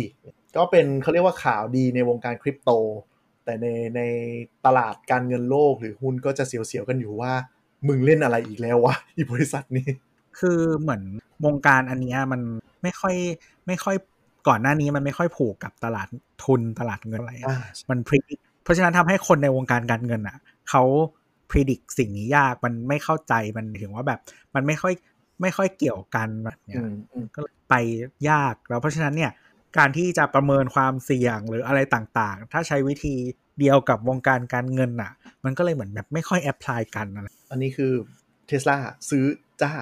ซื้อโดยซึ่งโดยอ้างว่าเป็นการเหมือนกับลให้งทุนอ่า เหมือนกับแทนที่จะเก็บเงินสดไว้ก็ซื้ออันนี้มาเป็นแบบการเก็บมูลค่าอะไรอย่างเงี้ยก็เก็บแบบ Apple สิเฮ้ยมันมีข่าวปล่อยว่าเทสแอปเปิลก็สนใจนะ แต่ยังผมยังหาซอสไม่ได้ จริง ๆ มีคนทำแบบ speculate ด้วยประมาณว่าแบบ Apple อะควรทำเหมือน Robin Hood แต่ว่าเป็นเป็นแบบคริปโตหรืออะไร ซึ่งมันจะทำให้เหมือนเกิดการแบบ มันก็จะ disrupt ตลาดแล้วก็แบบส่งส่งคริปโตอะเข้าหาคนแบบจำนวนแบบ มหาศาลอะไรอย่างเงี้ยเพราะว่าคนอื่นมันทำแบบ Apple ไม่ได้เลยนั่นแหละ ก็แต่ก็เป็นวิเคราะห์เฉยๆนะ ก็รอดูต่อไป ก็รอดูรอดู แต่ว่าก็คือในฐานะรายการก็เตือนๆไว้แล้วกันว่าการลงทุนมีความเสี่ยงถ้าดูอะไรก็ศึกษาดีๆ อย่าไปตามกระแสมากวงการนี้มันปั่นกันเยอะ คือคือคืออย่างที่บอกพอมันไม่ไม่สัมพันธ์กับตลาดที่มีอยู่เดิมอะครับตลาดเงินตลาดทุนอะเพราะฉะนั้นเนี่ยองค์ความรู้ในการเอามาใช้ในการลงทุนอะ มันไม่แอพพลายเออเพราะฉะนั้นมันก็เลยต้องระวังเป็นพิเศษ ก็คิดว่าน่าน่าน่าจะมีแบบสักตอนถ้าแบบเดี๋ยวไปทำกันบ้านหน่อยอะไรเงี้ยอาจจะมาคุยให้ฟังเผื่อเราคิดว่าน่าจะมีท่านผู้ฟังหลายคนอะอาจจะอยากรู้ในในความรู้ของ concept เรื่องอะไรอย่างเงี้ยนะเผื่อจะอืมทำความเข้าใจบ้าง สัญญาเก่งเออเนาะสัญญาไว้ก่อนคือคือถ้าถ้า คุณผู้ฟังหมายถึงว่าฟังมาเยอะๆอะไรอย่างเงี้ยครับ ลองมา remind นะครับว่าเคยสัญญาเรื่องอะไรไปบ้างหรือหรือถ้าหรือถ้าอยากทวงสัญญาก็สแปมไปหาตัวกับพี่แอนนะครับ ว่าพูดได้แล้วพูดได้แล้ว กูหนีก็แล้วก็คือทุกทุกตอนที่ทำมาก็คือให้เคนทำทุกตอนนะไม่พูดพูดไปก่อนเขาจะได้มาติดตามเรารายการต่อไงเมื่อไหร่เราจะพูดประเด็นนี้วะอะไรอย่างนี้เจ๊งไปแล้วตอนที่เขาทำหมายถึงเขาอะเจ๊งไปแล้วตอนที่เขาลงเงินนะ ไม่หรอกไม่หรอกถ้าอะอันนี้ถ้าถ้าถ้าเกิดนะมันก็เป็นเทคโนโลยีอันหนึ่งของอนาคตจริง ๆ คือ คือตัวคริปโตเคอเรนซีเนี่ยมันอาจจะเจ๊งอาจจะอะไรไม่เกิดเลย แต่ว่าเทคโนโลยีบล็อกเชนเบื้องหลังอะมันก็เริ่มมีการมาใช้ในระบบ database ในการเยอะแล้วชาทำ ledger แบบจริงจังแล้ว มันพิสูจน์แล้ว แต่ตัว currency ที่ใช้เทคโนโลยีมาทำเป็นค่าเงินเนี่ย มันก็จะคนละกรณีกัน คือหมายถึงว่าบางทีเทค โนโลยีเบื้องหลังอะที่อืมที่มันให้ความในส่วนของ security แล้วก็การสเกลอะไรต่างๆ มันดีจนถูกหยิบมาใช้ในเรื่องอื่นๆ เยอะแยะมากมายอืมแต่ว่า as a currency หรือ as a investment เนี่ยมันยังไม่ถูก proof ไง มันมันจะคนละประเด็นกัน คือหมายถึงว่าคุณใช้บล็อกเชนสร้าง currency แต่ currency นั้นเน่า มันก็ไม่ใช่ความผิดของบล็อกเชนไงนึกออกใช่ซึ่ง currency มีหลายเจ้าแล้วไม่แต่ Bitcoin ด้วย แต่มันก็จะมีความน่าสนใจอะไรอย่างเงี้ยอย่างเช่น decentralized financing อะไรอย่างเงี้ย อันเนี้ยอันเนี้ยพวกเนี้ยน่าน่าจะมาแรงจริงเป็นธีมของปีนี้แหละลองดูซึ่งจริงๆอะมันมีพูดมาตั้งแต่ปี 2017 แล้วอะไม่แต่ตอนกลับมาอยู่ในสปอตไลท์อีกทีก็จะทุกคนก็จะกระโดดเข้ามาพูดกันอย่างนี้อีกทีคือคือตอนเนี้ยไอดีเอ่อ decentralize หรืออะไรแบบนี้มันเห็นชัดมากๆที่เมืองจีนตอนกรณีอาบาบาอืมคือเพราะว่าอย่างที่บอกว่าประเทศจีนอะมันเป็นประเทศ underbank เนาะ underbank ก็คือว่าคนส่วนใหญ่อะไม่เข้าถึงระบบธนาคาร อืมอย่างที่เราเคยคุยกันในเสาเสาเสาตอนเงินเงินอะไรอย่างนี้ป่ะ ใช่เออเงินเงินเงินสักตอนอะ ก็คือเหมือนประมาณว่า คือเอาตอน cashless society ก็คือเหมือนคือพอเป็นอย่างที่บอกว่าจีนอะเป็นประเทศที่ก้าวข้าม มันมันจะเป็น step ใช่ไหมที่ที่เราเคยไล่ไว้อะว่าแบบการกระบวนการเงินอะแต่ละรูปแบบมันไล่เป็น step ใช่ปะอืมทีเนี้ยพอประเทศจีนอะมัน underbanked ปุ๊บอะ มันก็เลยก้าวข้าม step ที่เป็นแบบการใช้แบงก์หรือว่าการใช้บัตรเครดิตอะไรเงี้ยข้ามไปเลยเข้าสู่ยุคดิจิตอลทันทีอืมก็คือเป็นสิ่งที่อินเดียพยายามจะทำแต่ว่าในขณะเดียวกันบางประเทศเขายังติดอยู่กับระบบเดิมที่เขาคิดว่ามันดีแล้วอะไรเงี้ยอเมริกาอะไรมันเป็นเรื่องเราว่ามันเป็นเรื่องของการล็อบบี้แล้วก็คนที่มีคนกลุ่มเงินเยอะด้วย คือจีนมันอืมมันอยู่ๆมันข้ามจากแบบพูดตรงๆนะมันข้ามจากยุคหินน่ะแล้วโดดพรวดมายุคดิจิตอลเลยไงใช่จากใช่จากประเทศที่แบบแบงค์ไม่มีอะแบงค์คือ ตัวแทนอเมริกาอ่าตัวแทนรัฐบาลอะ มันไม่มีแบงค์เอกชนอะ แล้วอยู่มันโดดปุ๊บมาอย่างนี้เลย แบงก์ top five แบงก์รัฐบาลหมดครับ ใช่อืมเออนั่นแหละ แต่ว่าทีเนี้ยมันก็เลยทำให้เหมือนกับว่า พอกลายเป็นคือระบบเดิมอะโอเค รัฐอาจจะควบคุมอยู่บ้าง แต่ว่าการหมุนวิ่งของเงินต่างๆอะคือเราเป็นคนหมุนใช่ไหมแต่ว่าแบบพอกลายเป็นระบบดิจิตอลอะมันมีคนหมุนแค่คนที่ควบคุมอะซึ่งตอนนี้ในจีนมันคือไม่ใช่รัฐด้วย เออ มันคือแบบ อาลีบาบากับอย่างเงี้ยอืมมันก็เลย แล้วพอมีอะไรกระทบกับสิ่งเนี้ย พอมันไม่ใช่รัฐบาลอะ มันยิ่งแบบยิ่งใหญ่อะ มันยิ่งแบบ ถ้ามันพังหรือถ้ามันอะไรสักสักอย่างอะก็จะกระทบเยอะ แจ็คหมานะครับเหิมเกริมวิวิพากษ์วิจารณ์รัฐบาลจีนว่าชักช้าทำให้ระบบการเงินตามไม่ทัน ก็หายสับสูญไปเลย ก็ก็นั่นแหละครับ คืองี้เล่าเผื่อเออบางบางคนจะไม่ได้ตามข่าวแจ็คหมาด้วย คือแจ็คหมาเนี่ยเขาเกิดจากอาลีบาบา คืออาลีบาบาเนี่ยมันคือการซื้อของผ่าน ออนไลน์ไปหาซัพพลายเออร์โรงงานจีนโดยตรงเขาโตมาจากตรงนั้น แล้วเขาก็ขยายมาเถาเป่าก็คือมาเป็น Lazada s h o p e e ในประเทศจีน แล้วก็เถาเป่า Tmall เถาเป่า Tmall เอ่อ AliExpress นะหลักๆก็เล็กก็คือขายปลีกเนี่ยอาลีบาบาเป็นขายแบบส่งอ่าแล้วพอพอเหมือนเทรนด์ทั่วโลกคือกูทำแพลตฟอร์มช้อปปิ้งออนไลน์ใหญ่ปุ๊บกูก็จะเริ่มงกค่า fee กูเลยจะเปิด wallet ของตัวเอง ก็คือเปิดระบบ Alipay แล้วกลายเป็นว่า Alipay เนี่ยถ้ามันจะมีอันหนึงคือ WeChat ใช่ไหม Alipay เนี่ย WeChat ใหญ่ขนาดว่าแบบควบคุมระบบการเงินหลัก ๆ ของจีนในระดับหนึ่งคือบางคนอะ คือจริงๆอะอย่างที่บอกว่าเวลาไปถามคนจีนจำนวนมากอะ เขาไม่พกเงินสดกันอยู่แล้วเพราะว่าทุกแบงอย่างค์ปลอมระบาดจ่ายด้วยแอปโหมด แล้วก็คือมันไม่ได้จ่ายด้วยแอปแค่นั้นคือแอปมันคือทำหน้าที่เป็นแบงค์เพราะว่ามีแบบ เก็บเงินได้ invest ได้ invest ในทอง ถ้าชอบถ้าคนชอบซื้อทอง invest ในหุ้น invest ในฟันนะครับแล้วก็มีแบบ micro lending อะไรเงี้ยที่เหมือนที่ไทยก็กำลังเริ่มมี micro lending หรือว่าแค่เอาเงินไว้ใน wallet อะเขาก็ได้ดอกเบี้ยเหมือนฝากเงินระดับหนึ่งแล้ว คือจีนดอกเบี้ยมันยังสูงแต่ว่าอย่างอย่างที่ไทยอะเขาก็เหมือนเขาก็ไออย่างที่พยายามทำเนี่ยที่มีเจ้าหนึ่งที่เป็นแอปเขาก็บอกว่าแบบเนี่ยเขาเขาวิเคราะห์มาแล้วว่า คนที่ตอบแชทไวจะใช้หนี้จะใช้หนี้อะไรอย่างเงี้ย ก็จริงนะ หมายถึงว่าคุณ active ตามตัวง่ายอะไรอย่างนี้มั้งแล้วอาจจะมีเครดิตดี คืออนาคตการกู้อาจจะไม่ได้มีแค่แบบ flow ของเงินและพฤติกรรมของคุณอะอาจจะมีผลก็ได้เหมือนอันนะนี้ตอนนี้เราเขาก็ใช้เป็นเกณฑ์ในการพิจารณาด้วย อะไรนะเขาเอาไอตัวค่าการตอบเร็วเนี่ยมาใช้เป็นเกณฑ์ในการพิจารณาด้วยในการ active ใช่ใช่ใช่ใช่อ๋อส่วนที่จีนเนี่ยมันมีอีกอันหนึ่งคือบ้านเรามีเครดิตบูโรใช่ไหมครับอือฮึอันเนี้ยเขาก็ใช้เครดิตจากอาลีบาบาและวีแชทอะ ก็คือเป็นทำเครดิต scoring ให้ด้วยนะฮะแต่ของเที่จียวนเครดิตของเออของจีนมันจะเข้าไปหน่อย มันจะมี social credit มีการแบบคุณรีวิวสินค้าเยอะซื้อสินค้าบ่อยก็ถือว่าเครดิตดี แต่ทีนี้ก็คืออ่าตัว Alibaba Group เนี่ยมันมีตัว Alipay หรือว่าชื่อใหญ่เขาเรียกว่า Ant Financial ก็คือจะดูเรื่อง payment ดูเรื่อง financial ทั้งหมดเนี่ยคือเขากำลังจะเข้า IPO ในตลาดหุ้นจีน ก็คือเป็น IPO ที่น่าจะใหญ่แบบต้นๆของจีนเลย ทีนี้ก็คือ filing ไปแล้วทุกอย่างผ่านหมดแล้ว รอวันเทรด รอวันอนุญาตจากทางหน่วยงานรัฐ แล้วเหมือนมันไปติดอะไรไม่รู้สักพักหนึ่งอะแจ็คหมาก็ให้สัมภาษณ์บนๆประมาณว่าแบบเนี่ยระบบการเงินมึงไม่พัฒนาเพราะมึงทำงานกันอย่างนี้แหละ สัมภาษณ์ปุ๊บวันรุ่งขึ้นหายตัวไปเลยแล้วแอนฟินแลนเชียลก็โดนเบรกก่อนเบรกก่อนวันที่ accept อะวันเดียว คือยิ่งกว่าอำนาจมืดคือทุกอย่างโดนเขาจะเข้าตลาดฮ่องกงด้วยปะใช่ใช่ภายในวันเดียว ทุกอย่างราบแวบ หายไปหมด คือมันวันเดียวจริงๆนะ คือหมายถึงว่ามันอยู่ใน stage ที่พวกสถาบันเนี่ยโอนเงินมาแล้วนะ จะชำระค่าหุ้นพร้อมที่จะแบบจัดสรรแล้วนะ เหลือแค่กำหนดวันเทรดหรือว่าอนุมัติอะไรเงี้ย คือทุกอย่างโดน reverse ปลิวหมดเลย แล้วแจ็คหม่าก็หายตัวไปเลย ซึ่งอันนี้เขาคาดการณ์กันว่าจะเป็น IPO ที่ใหญ่ที่สุดในโลก เพราะว่า Aramcoยังไม่ได้ลง IPO เพราะว่าราคาแบบไม่ถึงที่ ก็คือตอนแรกที่เขาปริมา ประมาณการกันไว้อะใหญ่ที่สุดในโลกอะก็คืออารามโคก็คือบริษัทน้ำมันของ แล้วก็มีแอนนี่แหละ ก็อาจจะเป็นเบอร์ 2 ประมาณเนี้ย ซึ่งอารามโคก็คือเหมือนเบรกไปก่อนเพราะว่าราคาไม่ไม่ได้ที่ต้องตการลาดมันไม่ดีมันเดอหืมก็กล้าเทรดในตลาดตัวเองใครจะไปซื้อ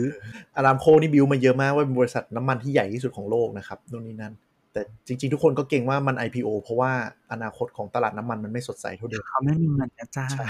ราชวงศ์ไม่มีตังค์นะจ้านั่นแหละอะก็ตัว Ant ก็เป็นน่าจะเป็นเบอร์สองและ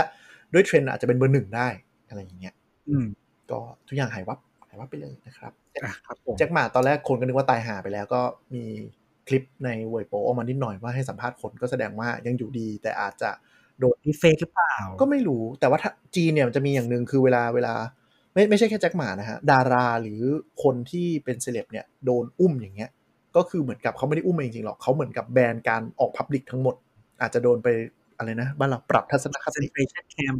ปรับ re-education camp ไม่ไม่ไม่ได้เออไปปรับทัศนคติอะไรตอนแรกก็เลยที่หายเป็นเรื่องไปคนก็ยังไม่รู้ว่าหายไปไหน หายไปเลยใช่คือเป็นเรื่องคลึก็กมาถามถามใช่ แต่ว่าก็เข้าใจว่าทุกคนก็พอเดาได้ เนื่องจากอยู่เขาเป็นเขาอยู่ที่นั่น ทุกคนก็คงพอเดาได้ อืมซึ่งมันก็เป็นเป็นชนักปักหลังของบริษัททุนในจีนทั้งหมด ไม่ใช่บริษัทจีนทั้งหมดเวลาจะ IPO ใน คือบริษัทจีนอะจะชอบไป IPO ที่อเมริกาบ่อย เหมือนกับ ส่วนใหญ่เขาจะทำ dual listing อ่าใช่ dual listing ก็คือลงฮ่องกงหนึ่ง แล้วก็นิวยอร์กหนึ่งอะไรอย่างเงี้ยอ่าหรือบางที่อาจจะแบบเซี่ยงไฮ้อีกหนึ่งอะไรอย่างอ่าเงี้ยอย่างเงี้ย ก็คือก็คือเหมือนกับจะทำอย่างนี้กัน แล้วก็ก็เป็นสิ่งที่ทำให้เขาเรียกว่า discount คือหมายถึงว่า บริษัทที่ทำเหมือนกันเลย ถ้าทำในอเมริกากับทำในจีน จีนจะโดนตัดลงเรื่องนี้ เพราะว่ามันเดี๋ยวเกิดที่อะไรขึ้นก็ไม่รู้กูซวยอะไรอย่างเงี้ยจะโดน discount พอสมควรจะเป็นเรื่องนี้ อันนี้คือยังไม่ได้เทรดเลย ไม่ต้อง discount แล้วแม่งไปแล้วหายไปแล้วนั่นแหละ ก็ก็เป็นอะไรที่คนจับตามองเรื่องของแบบเนี่ยเทสลาลงบิตคอยหรือว่าจีนในตลาดการเงินจะเป็นยังไง เพราะว่าคริปโตเนี่ยเคยโตในจีนมาก แล้วก็โดนโดนโดน regulate หนักพอสมควร ก็คือรัฐบาลจีนเขามอง ก็คงไม่อยากให้สนับสนุนแบบตลาดสิ่งตลาดนี้อะเออไม่ต้องการเสรีไม่ต้องงานเงินที่ควบคุมไม่ได้เงินนอกระบบนู่นนี่นั่นเลยครับก็รอดู สัญญาไว้แล้วกัน เดี๋ยววันไหนมาพูด เราจะทำตามสัญญา ขอเวลาอีกไม่นานคริปโตมันต้องทำกันบ้านเยอะอะขี้เกียจผมไม่นานของเรามีเวลาได้ถึง6ปีนะครับ ไม่เป็นไรครับเอ้ยมันมีกลุ่มคนอันหนึงเขาแบบไปหยิบมานะเว้ยว่าผู้นำในแอเรียเนี้ยอยู่กันเกินสิบปีเพราะฉะนั้นแบบของเขาก็ยังไม่นานอ๋อเทียบกับแอฟริกาใช่ไหมไม่เทียบกับสิงคโปร์แหมประเทศประชาธิปไตยสิงคโปร์มันมันไม่ใช่ประชาธิปไตยเขาเทียบสิงคโปร์กับเขมรน่ะนั่นแหละไม่ใช่ทั้งคู่ไง เราก็เลยบอกเราไม่ใช่ไงนะครับโอเคสนใจรายการโดนยุบไปข่าวสุดท้ายน่าจะน่าจะคิดว่าหลายคนน่าจะเห็นในไทม์ไลน์ทั้ง Facebook และ Twitter แหละอีมนุษย์สายคิงทั้งหลายเนี่ยเริ่มสายคิงและมีตังค์เนี่ยก็เริ่มแคปสกรีนว่าแบบฉันซื้ออันนี้เรียบร้อยแล้วมาโชว์นะครับ นั่นก็คือ Starlink สตาร์ลิงคืออะไรคือ Starlink คือชาวบ้านร้านตลาดอย่างเราเนี่ยไม่ get เลยทำไปเพื่ออะไรวะอืมคือ Starlink เนี่ยคือคือมันคือขอหนึ่งอีกคนอวดอะ ก็ไม่บอกด้วยนะว่ากูไปทำอะไรมา แต่กูเอาหน้าจอแคปมาอวดแล้วว่าคืออะไรเอาให้มึงไปแบบอยากรู้แล้วไปหาเองว่ามันคืออะไรอะไรอย่างเงี้ยระดับหนึ่งเออมีความแบบ อืมกูแบบคนซื้อ PS5 มาโชว์อะไรอย่างเงี้ยแบบเอ้ยโชว์แกะกล่องโชว์กำลังเล่นนะเล่นหนักจังเลยอะไรเงี้ยเออจริงจริงจริงใครก็ไม่รู้อัดรายการอยู่ก็ยิงนั่งแกะเพย์ห้าไปอีกรายการหนึ่งเลย โอเคขอโทษอะตัวต่อ คือ Starlink เนี่ยมันเป็นอ๋อเขาเรียกว่าอะไร มันเป็นส่วนหนึ่งของมาจากบริษัท SpaceX อืม คุ้นคุ้นคุ้น อ่าก็คือ SpaceX เนี่ย ถ้าคุณคุณชื่อกัน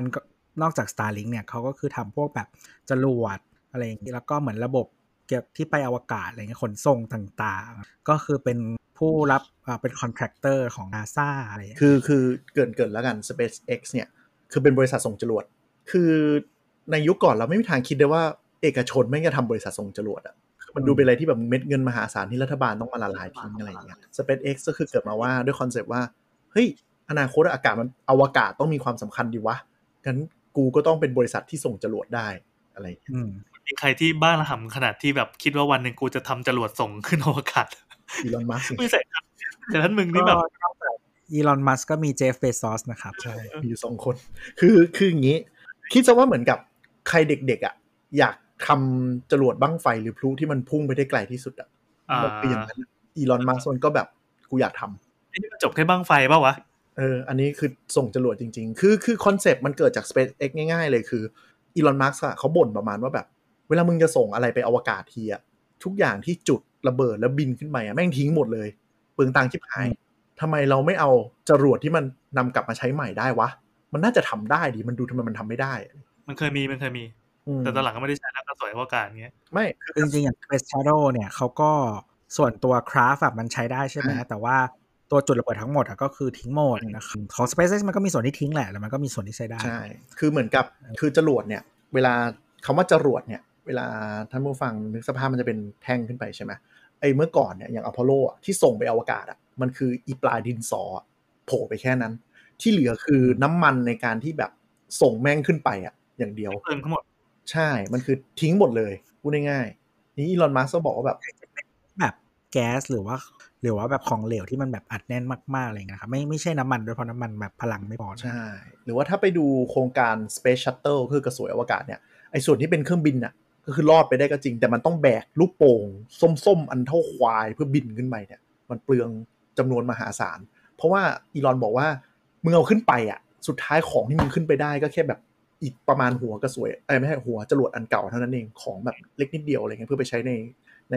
อ่าสถานีอวกาศนานาชาตินั้นบอกว่า เอ้ย ถ้าไอ้กระไอ้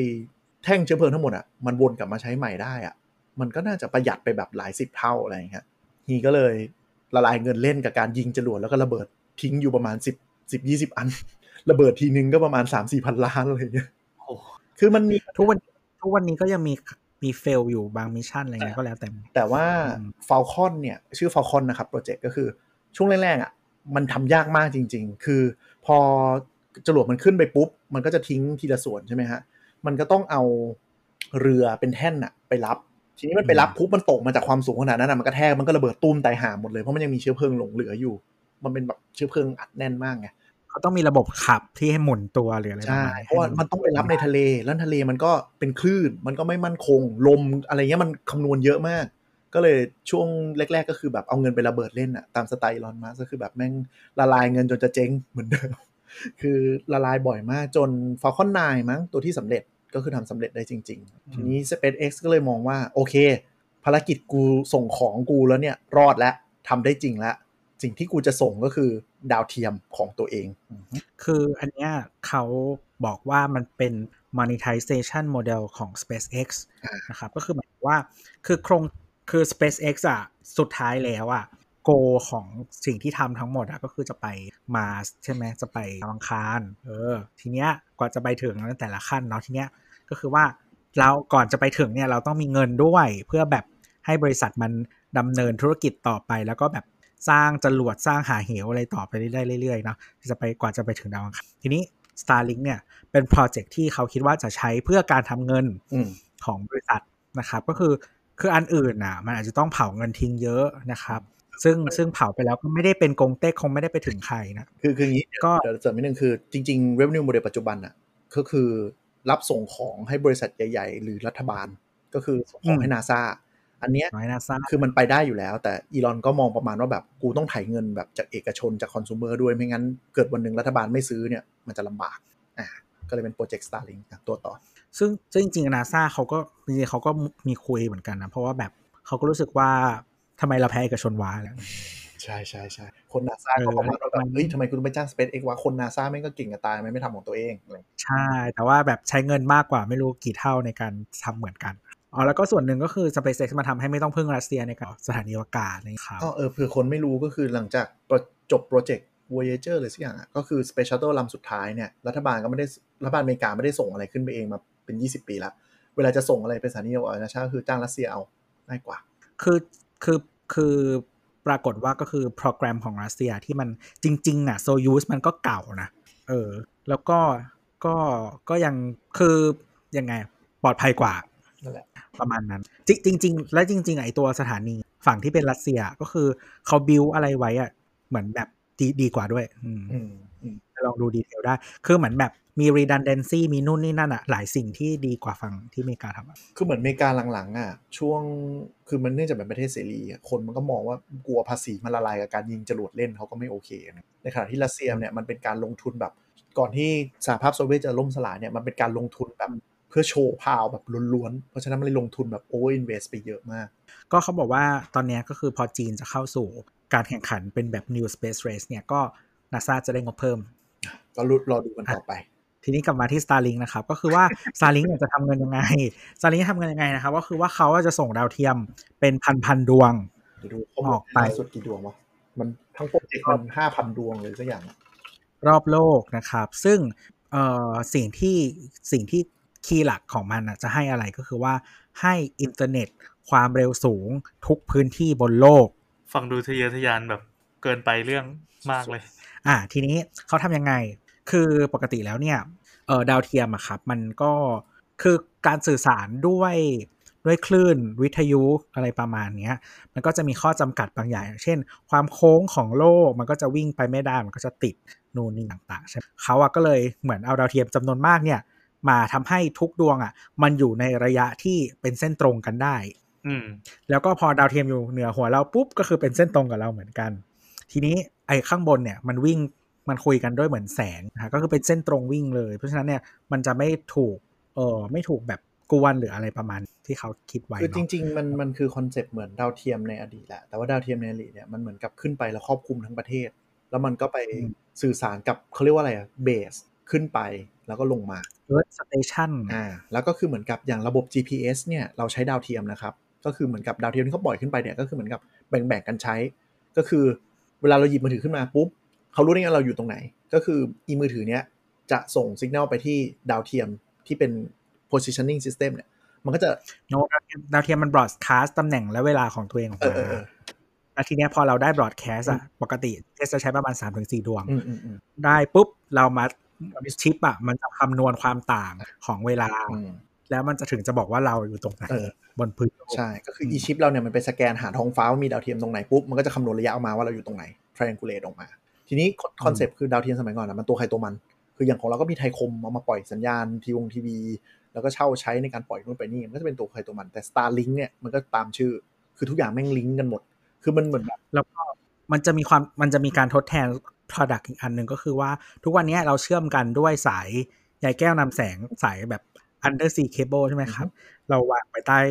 ท้องทะเลเลย เพื่อลิงก์ประเทศต่างๆ เข้าด้วยกัน อันเนี้ยคือไม่ต้องผ่านตัวกลางอันนี้ เพราะดาวเทียมแม่งคุยกันเองใช่เหมือน Wi-Fi แบบ mesh ในบ้านเนี่ยอืมนึกสภาพเหมือนหนังแอนิเมชันหรือหนังการ์ตูนที่ชอบมีแบบเครือข่ายดาวเทียมแล้ววิ่งวิ่งวิ่งกันลงชั้นบรรยากาศอะอย่างนั้นแหละมันเป็นอย่างนั้นจริงนั่นแหละทีนี้ก็นั่นแหละก็คือสิ่งที่เขา promise ก็คือว่ามันเป็นอินเทอร์เน็ตที่มีความเร็วสูงนะครัสูบงที่ไหนครับ ตอนนี้จะเป็นหลักร้อย Mbps อยู่นะครับๆคืออย่างนี้ต้องต้องบอกว่าอย่างที่เราน่าจะเคยคุยกันไปว่า เน็ตในอเมริกาเนี่ยมันเหี้ย เพราะฉะนั้นพอหลักร้อยห้าสิบร้อยถึงร้อยห้าสิบเมกเนี่ยเขาก็ว้าวแล้วในขณะครับผมคือคือคือตอนเนี้ยพอเราเป็นประเทศที่เน็ตบ้านเร็วที่สุดในโลกมันก็เลยเทียบกับคนอื่นยากนะขฮะองเราเฉลี่ยอยู่เร็วที่สุดในโลกแล้วนะครับ บอร์ดแบนอยู่ที่350เมกเร็วที่สุดในโลกนะครับ ไม่ได้ไม่ได้ล้อเล่นเร็วที่สุดในโลกจริงๆ เราก็เลยรู้สึกแบบ แล้วไงวะเนี่ยพอสมควรเออมึงจะบันเน็ตร้อยห้าสิบทำไม ไม่แล้วของเรามันครอบคลุมด้วยนะ คือหมายถึงว่าไม่ใช่แค่เร็วนะ คือเหมือนกับ ไปต่างจังหวัดไปหลายที่เน็ตบอร์ดแบนมันถึงนะเออเขาก็เลยแบบเมืองไทยก็เลยแบบดูเฉยๆอะไรอย่างเงี้ย แต่ในขณะที่แบบประเทศที่อย่างอเมริกาพวก coverage นอกเมืองมันน้อย หรือในประเทศที่เป็นป่าเขาเยอะอย่างเงี้ยก็จะค่อนข้างตื่นเต้นมาก คือจริงๆอเมริกาประเทศมันใหญ่แล้วก็เอ่อประชากรต่อพื้นที่อะมันไม่ได้เยอะ ก็เพราะฉะนั้นเนี่ย คนมันอยู่ห่างกัน เพราะฉะนั้นความคุ้มค่าในการลงทุนต่างๆอะมันก็ยากก็คืออย่างอย่างที่เคยเล่าว่าบางบางพื้นที่เนี่ยเขาไม่ได้เดินสายใหม่แล้วก็คือแบบมีสายเดิมอะไรก็ต้องใช้ไปก่อนทีวงทีวีโทรศัพท์ที่มันเคยมีครับจะมาเดินสายไฟบงไฟเบอร์อะไรเงี้ยแพงไม่คุ้มในขณะที่บ้านเรานี่เปรอะเสาไฟฟ้าหมดใช่ใช่ก็คือแบบโอ้ไม่รู้กี่เส้นของใครของใครก็ไม่รู้นะฮะ เออเสริมนิดนึงตะกี้ไปหาข้อมูล ปัจจุบัน SpaceX เนี่ยมี e ดาวเทียม Starlink เนี่ยอยู่ประมาณพันกว่าดวง แล้วก็อืมมีแผนว่าจะใช้ทั้งหมดประมาณ 12,000 ดวง โดยตอนนี้ส่งไปอวกาศประมาณเดือนละ 120 ก็คือยิงจรวดเล่นอะไปเรื่อยๆ ส่งดาวเทียมแผงคือยิงจรวดหนึ่งครั้งไม่ได้ปล่อยไปทีละดวงเลย ก็ไปเป็นแผงซึ่งมันมันเคยมีดราม่ากับสมาคมดาราศาสตร์ว่าแบบอีดาวเทียมที่มึงปล่อยขึ้นไปเนี่ยบดบังแสงในการดูดาวกูมาก ก็ยังทะเลาะกันอยู่นะครับ ว่าว่าจะยังไงก็จริงๆเขาก็มีแก้ให้ส่วนหนึ่งก็คือว่าเขาว่า เออเหมือนเปลี่ยนcoating หรืออะไรประมาณเนี้ยใหม่นะครับมันก็จะไม่สะท้อนแสงมันจะลดการสะท้อนแสงลง ส่วนอันที่แบบปล่อย ๆ ไปแล้วก็เออเออแล้วแต่ละกันแต่เดี๋ยวหลังจากนี้จะแก้ให้อะไรอย่างเงี้ยคือซึ่งตอนเนี้ยข้อจำกัดของมันอะเออไอพวกความเร็วหรือว่าการตอบสนองเขาเรียกอะไร latency อะไรอย่างนี้มันยังไม่ดีมันนก็มันก็ยังไม่ดีมากเนาะ latency ตอนนี้อยู่หลายสิบสามสิบมิลลิสี่เซสิกบเออ แต่ก็ถือว่าเร็วไง ในประเทศที่เน็ตเหี้ยมันถือว่าดีไง คืออย่างเรามันมันโดน spoil จากไฟเบอร์จนชินน่ะ เราว่าไม่ได้หรอกก็เลยรู้สึกเอ้ยมันดูห่วยจังอะไรเงี้ย แต่ในประเทศที่แบบ โอเค ระบบอ่าทั้ง 4G 5G ก็แย่บรอดแบนก็แย่เนี่ย อันนี้มันถือว่าเป็นตัวเลขที่แบบ wow สำหรับเขานะฮะโดยราคาที่เปิดมาเนี่ย ที่เขา cap มาดูกันเนี่ยก็คือ เปิดเปิดจองไม่จองยังไม่ยังไม่ใช้จริงด้วยอะอ่า โดยเปิดจองเนี่ยเป็นเท่ากับค่าใช้จ่าย1เดือน อยู่ที่ประมาณ 3,000 กว่าบาท ซึ่งพอแบบเปิดราคามาประชากรเน็ตบ้านเราก็แบบเย็ดเข้สามพันกว่าบาทเพื่อใช้เน็ต100เมกต่อเดือน แปลว่าจะต้องจ่ายสามพันทุกเดือนเงี้ยเหรอ ใช่โหโหแพงมาก แต่ถ้าคุณไปประเทศอย่างเช่นอเมริกาหรือยุโรปเนี่ย เน็ตมันก็ราคาประมาณนี้อยู่แล้ว คือสามพันได้ร้อยเมกเนี่ยนะ ใช่ คือเน็ตเขาแบบหกสิบปอนด์หกสิบยูโร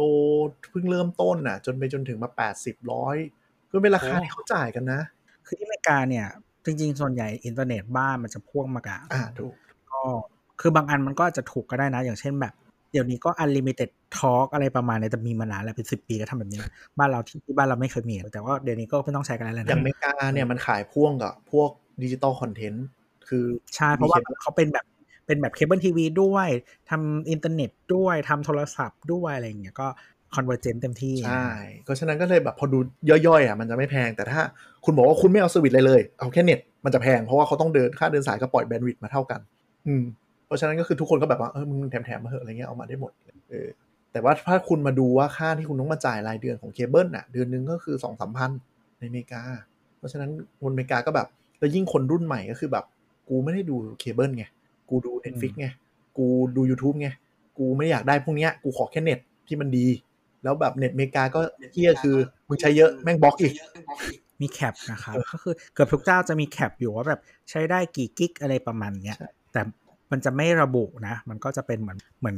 FUP เน็ตมือถือบ้านเราอะไรประมาณแล้วมันไม่ระบุแล้วมันครับแล้วมันเป็นระบบผันแปร แล้วมันระบบช่วงเวลาอีก แล้วมันเป็นสูตรที่มันแบบไม่เปิดเผยอะ่ะมันก็เลยเป็นดราม่าช่วงหนึ่งกับ FCC ทางนู้นว่าแบบ เฮ้ยผู้บริโภคต้องการรู้นะเว้ยว่ามึง cap อะไรยังไงบ้างไม่ใช่แบบใช้แล้วมันโดนบีบบ้างอะไรบ้างโดยไม่มีเหตุผลเลยใช่ก็ตอนหลังเขาก็จะมี guideline มาแบบคร่าวๆ ว่า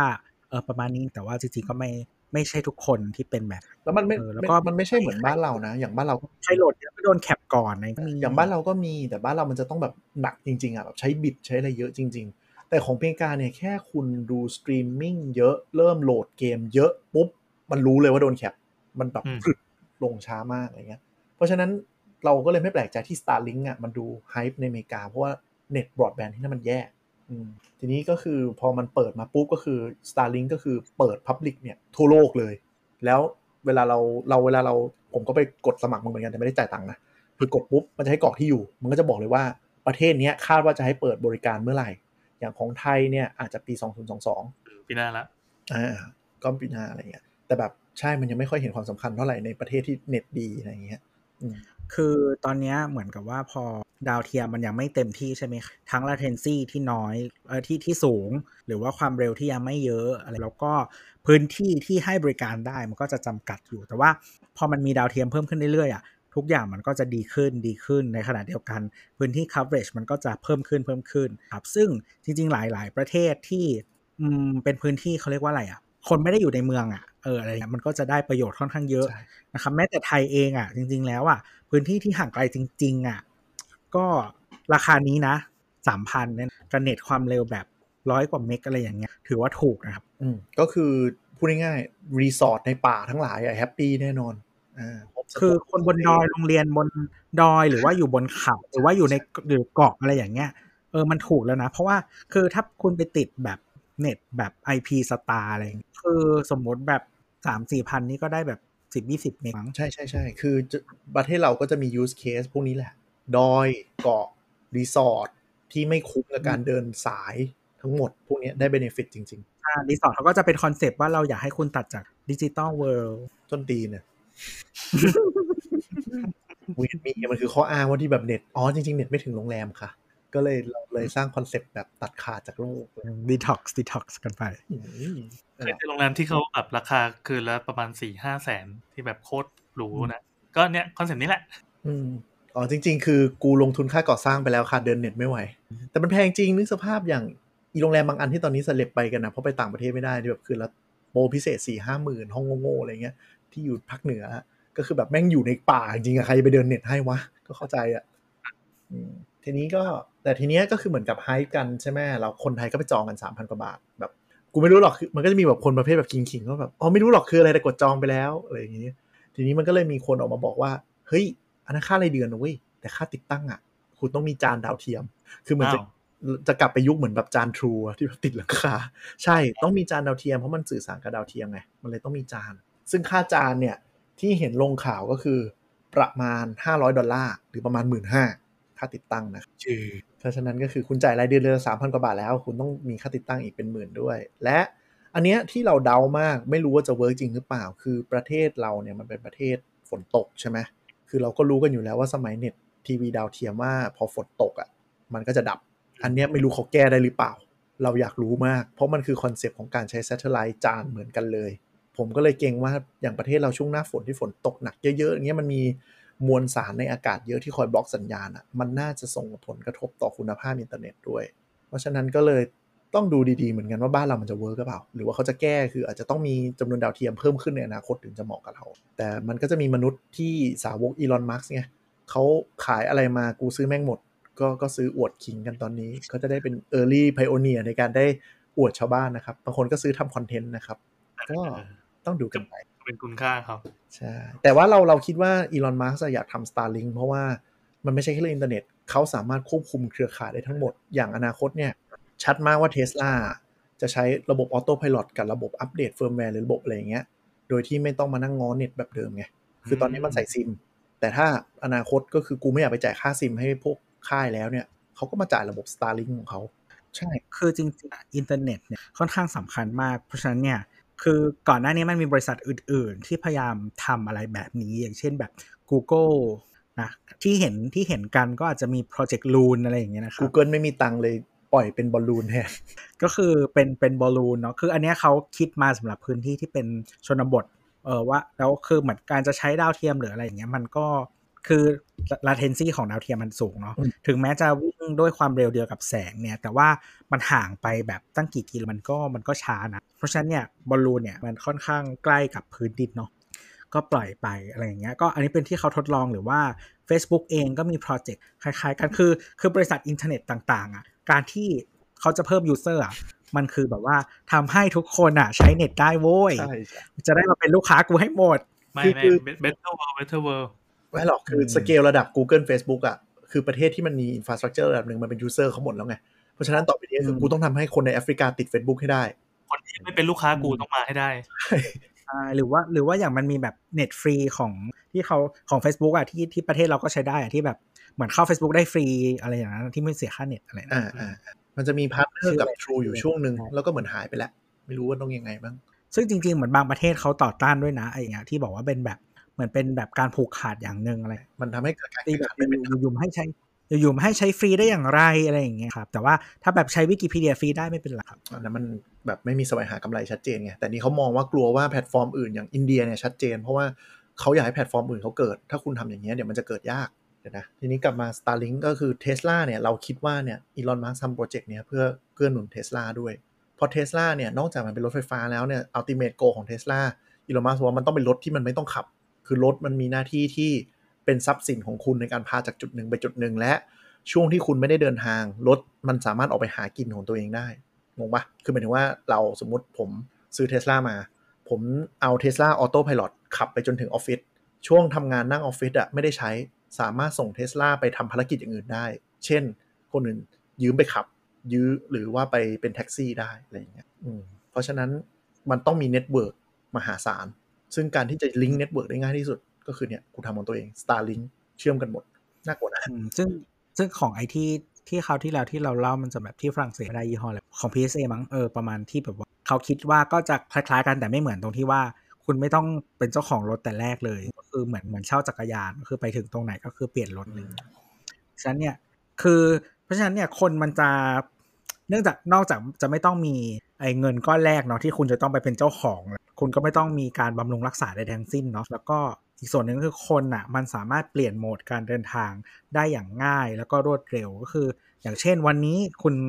เอ่อนั่งรถนั่งเมโทรไปถึง แล้วก็แบบโอเคจากเนี้ย destination ของจุดหมายปลายทางของคุณวันเนี้ยมันไปยากมันหมายถึงว่าอาจจะใช้ public transport ไม่ได้เนาะคุณก็ขับรถไป คุณก็เช่ารถอันเนี้ยไป วันถัดมาพรุ่งนี้คุณไม่ได้เดินทางเหมือนเดิมแล้วนี่ คุณก็อาจจะนั่งรถเมล์แล้วก็ต่อเมโทรหรืออะไรก็เปลี่ยนไปได้คือไม่เพราะฉะนั้นเนี่ยคือไอ้เงินที่มันจะต้องมาลงทุนทำนู่นทำนี่อะมันมันมันมันฟรีมากๆเลยมันมีอิสระในการไปไหนอะไรต่างๆ แล้วก็มันทำ treat ไอการที่เป็นรถยนต์แบบเนี้ยเป็นเหมือน public transport อีกแบบหนึ่งอะไรอย่างเงี้ยใช่คือเหมือนกับวิสัยทัศน์ของเขาคือถ้าไอ้ระบบ Tesla Link อะไรเนี่ยมันเกิดเนี่ยอนาคตรถเมย์อาจจะโดน disrupt คือหมายถึงว่า เราไม่ต้องมีระบบเรื่องป้ายรถเมย์คือเราออกมาหน้าบ้านเรากดเรียกรถ แล้วเดี๋ยวมันจะคำนวณให้เองว่ารถมันจะวิ่งยังไงไปแวะรับใครบ้างยังไงถึงจะดีที่สุด หรือประหยัดที่สุดอะไรอย่างนี้ด้วยซ้ำเพราะยังไงเหมือนกับคนมันก็ได้เดินทางไปจุดที่มันใกล้ๆกันอะไรอย่างเงี้ยเขาจะมี concept ก็คือมันก็จะเป็น carpool ที่มีประสิทธิภาพมากขึ้นอืมอะไรประมาณนั้น ซึ่งซึ่งทุกวันนี้คือก็คือที่มันจะมี Uber เขาเรียกอะไร Uber Share มาหรืออะไรเออเป็น carpool Uber Share เออ จำชื่อไม่ได้แต่ว่าของ Uber มีก็คือเป็นเหมือน carpool อยู่แล้วก็คือ ถ้าเราเลือกใช้ให้ enable อันนี้เราก็จะได้ราคาค่ารถถูกลงเนาะเพราะว่าเขาก็จะรับคนระหว่างทางไปด้วยที่ไปทางซ้อนกับเรา จริง ๆ บ้านเราไม่ต้องหรอกก็เนี่ยสั่งแกร็บฟูสั่งฟู o พนด้าก็โดนแล้วเดี๋ยวนี้แวะไปรับใช่หลายๆร้านแล้วแวะแวะมาส่งในละแวกเราหลาย ๆคนอะไรอย่างเงี้ยมันก็จะใช่มันก็จะได้เรื่องอนุรักษ์พลังงานด้วยไงใช้พลังงานเขาก็เลยปิด location ไม่ให้เราดูใช่นี่คือเหตุผลที่มันปิดครับเพราะไม่งั้นเดี๋ยวจะโทรไปเม้งแตกว่า มึงไปไหนล่ะ บ้านกูไม่ได้อยู่ทางนั้น user ก็ไม่ happy เท่าไหร่ใช่ใช่คือจริงๆเราไม่ได้มีปัญหานะ แต่เราคำนวณไม่ถูกว่าแบบก็กูหิวตอนนี้เออคือเหมือนครับยังไงดีอะเรา expect ว่าเราจะได้ 15ถึง20 นาทีอะแล้วอยู่ๆก็สแลนมาโผล่แบบอ๋อมีลูกมีออเดอร์เพิ่มนะขอแวะไปรับอีกอันหนึงอะไรแบบอะไรวะกูหิวเออคือคือนั่นแหละที่เรามีปัญหาแต่ว่าคือหมายถึงว่าแบบโอ้มึงรับหลายที่ก็เรื่องของมึงถ้ามึงส่งตรงเวลากูก็โอเคอะไรอ่าอย่างเงี้ยอ่าอย่างนั้นมากกว่าห รืออนาคตจริง ๆ ก็คืออย่างถ้าเป็นระบบอย่างเงี้ยเทสลาลิงก็คือคนที่ไม่รีบก็กดแบบโหมด Public ใครรีบก็กดโหมด Direct อะไรเงี้ยมันก็เป็นไปได้ก็เสียราคาต่างกันใช่เอาเงินแก้ปัญหาครับใช่ใช่แต่ก็วิสัยทัศน์เขาก็เทสลาทำทางนี้ทั้งหมดเพื่ออะไรนะครับเออ Elon Musk ทำพวกนี้เพื่ออะไรนะครับ เพื่อจะได้ตั้งไปโคโลนีดาดาววอัอังคาคารรครับ ไปดาวอังคาร แม่งพูดย้ำบ่อยมากว่าแบบทุกอย่างที่มันทำทุกวันเนี้ยคือไม่ได้เกี่ยวข้องกับโลก ไม่ได้โอเคทำให้โลกดีขึ้นแต่สุดท้ายคือกูจะ เอามนุษย์ไปอยู่บนดาวอังคารให้ได้ เพราะคิดว่าโลกนี้แม่งไม่พอสำหรับผมเหมือนหลุดมาจากหนังไซไฟอะซึ่งแม่งคิดจริงจังแล้วแม่งทำจริงจังก็ไม่เป็นไรครับ เราก็เก็บ benefit ไปนะครับไม่จริงไม่จริไม่เป็นไรแต่ความจ้าบของ Elon Musk ที่แบบเขาเรียกอะไรนะ คนไทยชอบเรียกว่าลูกพี่อะก็คือความเกรียนของมันไงตัวทำหน้าเอื่อมมาทำหน้าแบบอืมเอาเถอะเอาที่มึงสบายใจนั่นแหละนั่นแหละเลยก็มองท่านผู้ฟังว่าดอกให้ไม่สนใจเรื่องเทคอะดูพฤติกรรมมันไว้ก็ดี เพราะว่าเขาเขาแบบ เขามีไอเดียที่สร้างวิสัยทัศน์ประหลาดประหลาดๆเยอะ คือหมายถึงว่าบางทีเราอาจจะไม่ตั้งตัวแต่ว่าเทรนด์ที่เขากำหนดอะมันจะมาถึงเราเอง คือจริง ๆ คนประหลาดอะมันหาไม่ยากหรอก แต่คนประหลาดแล้วทำได้อะมันหายากไงเออทำได้จริงด้วยแล้วแม่งทำได้ดีด้วยอืมเก่งอะคนอะไรนะครับ อะหมดแล้วข่าววันนี้เอ้ยก็โอ้โหเกือบสองชั่วโมงเหมือนกันนะ ใช้ได้ใช้ได้ ถ้าเกิดว่าเดี๋ยวตัดฟังมีถึงมีจากอะไรก็ลองคุยกับเราได้นะ เราอยากรู้ว่า เฮ้ยถ้าเกิดว่าเราแบบหยิบข่าวมาคุยกันรายสัปดาห์อะไรเงี้ย อาจจะไม่ไม่ไม่ไม่ได้เป็นรายสัปดาห์ก็ได้ อาจจะมีขั้นระหว่างคุยเป็นประเด็นหลักแล้วก็มีมาคุยแบบเนี้ยเล็กๆน้อยๆหนุกดีอืมเป็นยังไงบ้างสนุกหรือเปล่าหรือว่ายังไงได้ครับครับผมก็มาคุยกับเราได้ที่ Twitter @techjocktalk นะครับหรือว่า hashtag #techjock นะครับ แล้วก็แพลตฟอร์มอื่นๆ ก็ไปที่สามโคกเรดิโอได้เลยนะครับ มีแค่บนทวิต ไม่ต้องห่วงนะครับ ทุกข้อความที่พูดมาติดแฮชแท็กหรือเมนชั่นมาถึงเราเห็นหมดนะครับ คือต่อให้ไม่เห็นตัวก็จะมาแปะให้เราเห็นอยู่ดี แล้วตัวก็จะกด retweet ทุกอันนะเป็นเรื่องที่ดีเรื่องที่ดีชอบชอบด่าได้ติดด่าได้ติดชมได้นะครับ โอเค ลากันไปก่อนสำหรับวันนี้ก็สวัสดีครับสวัสดีครับ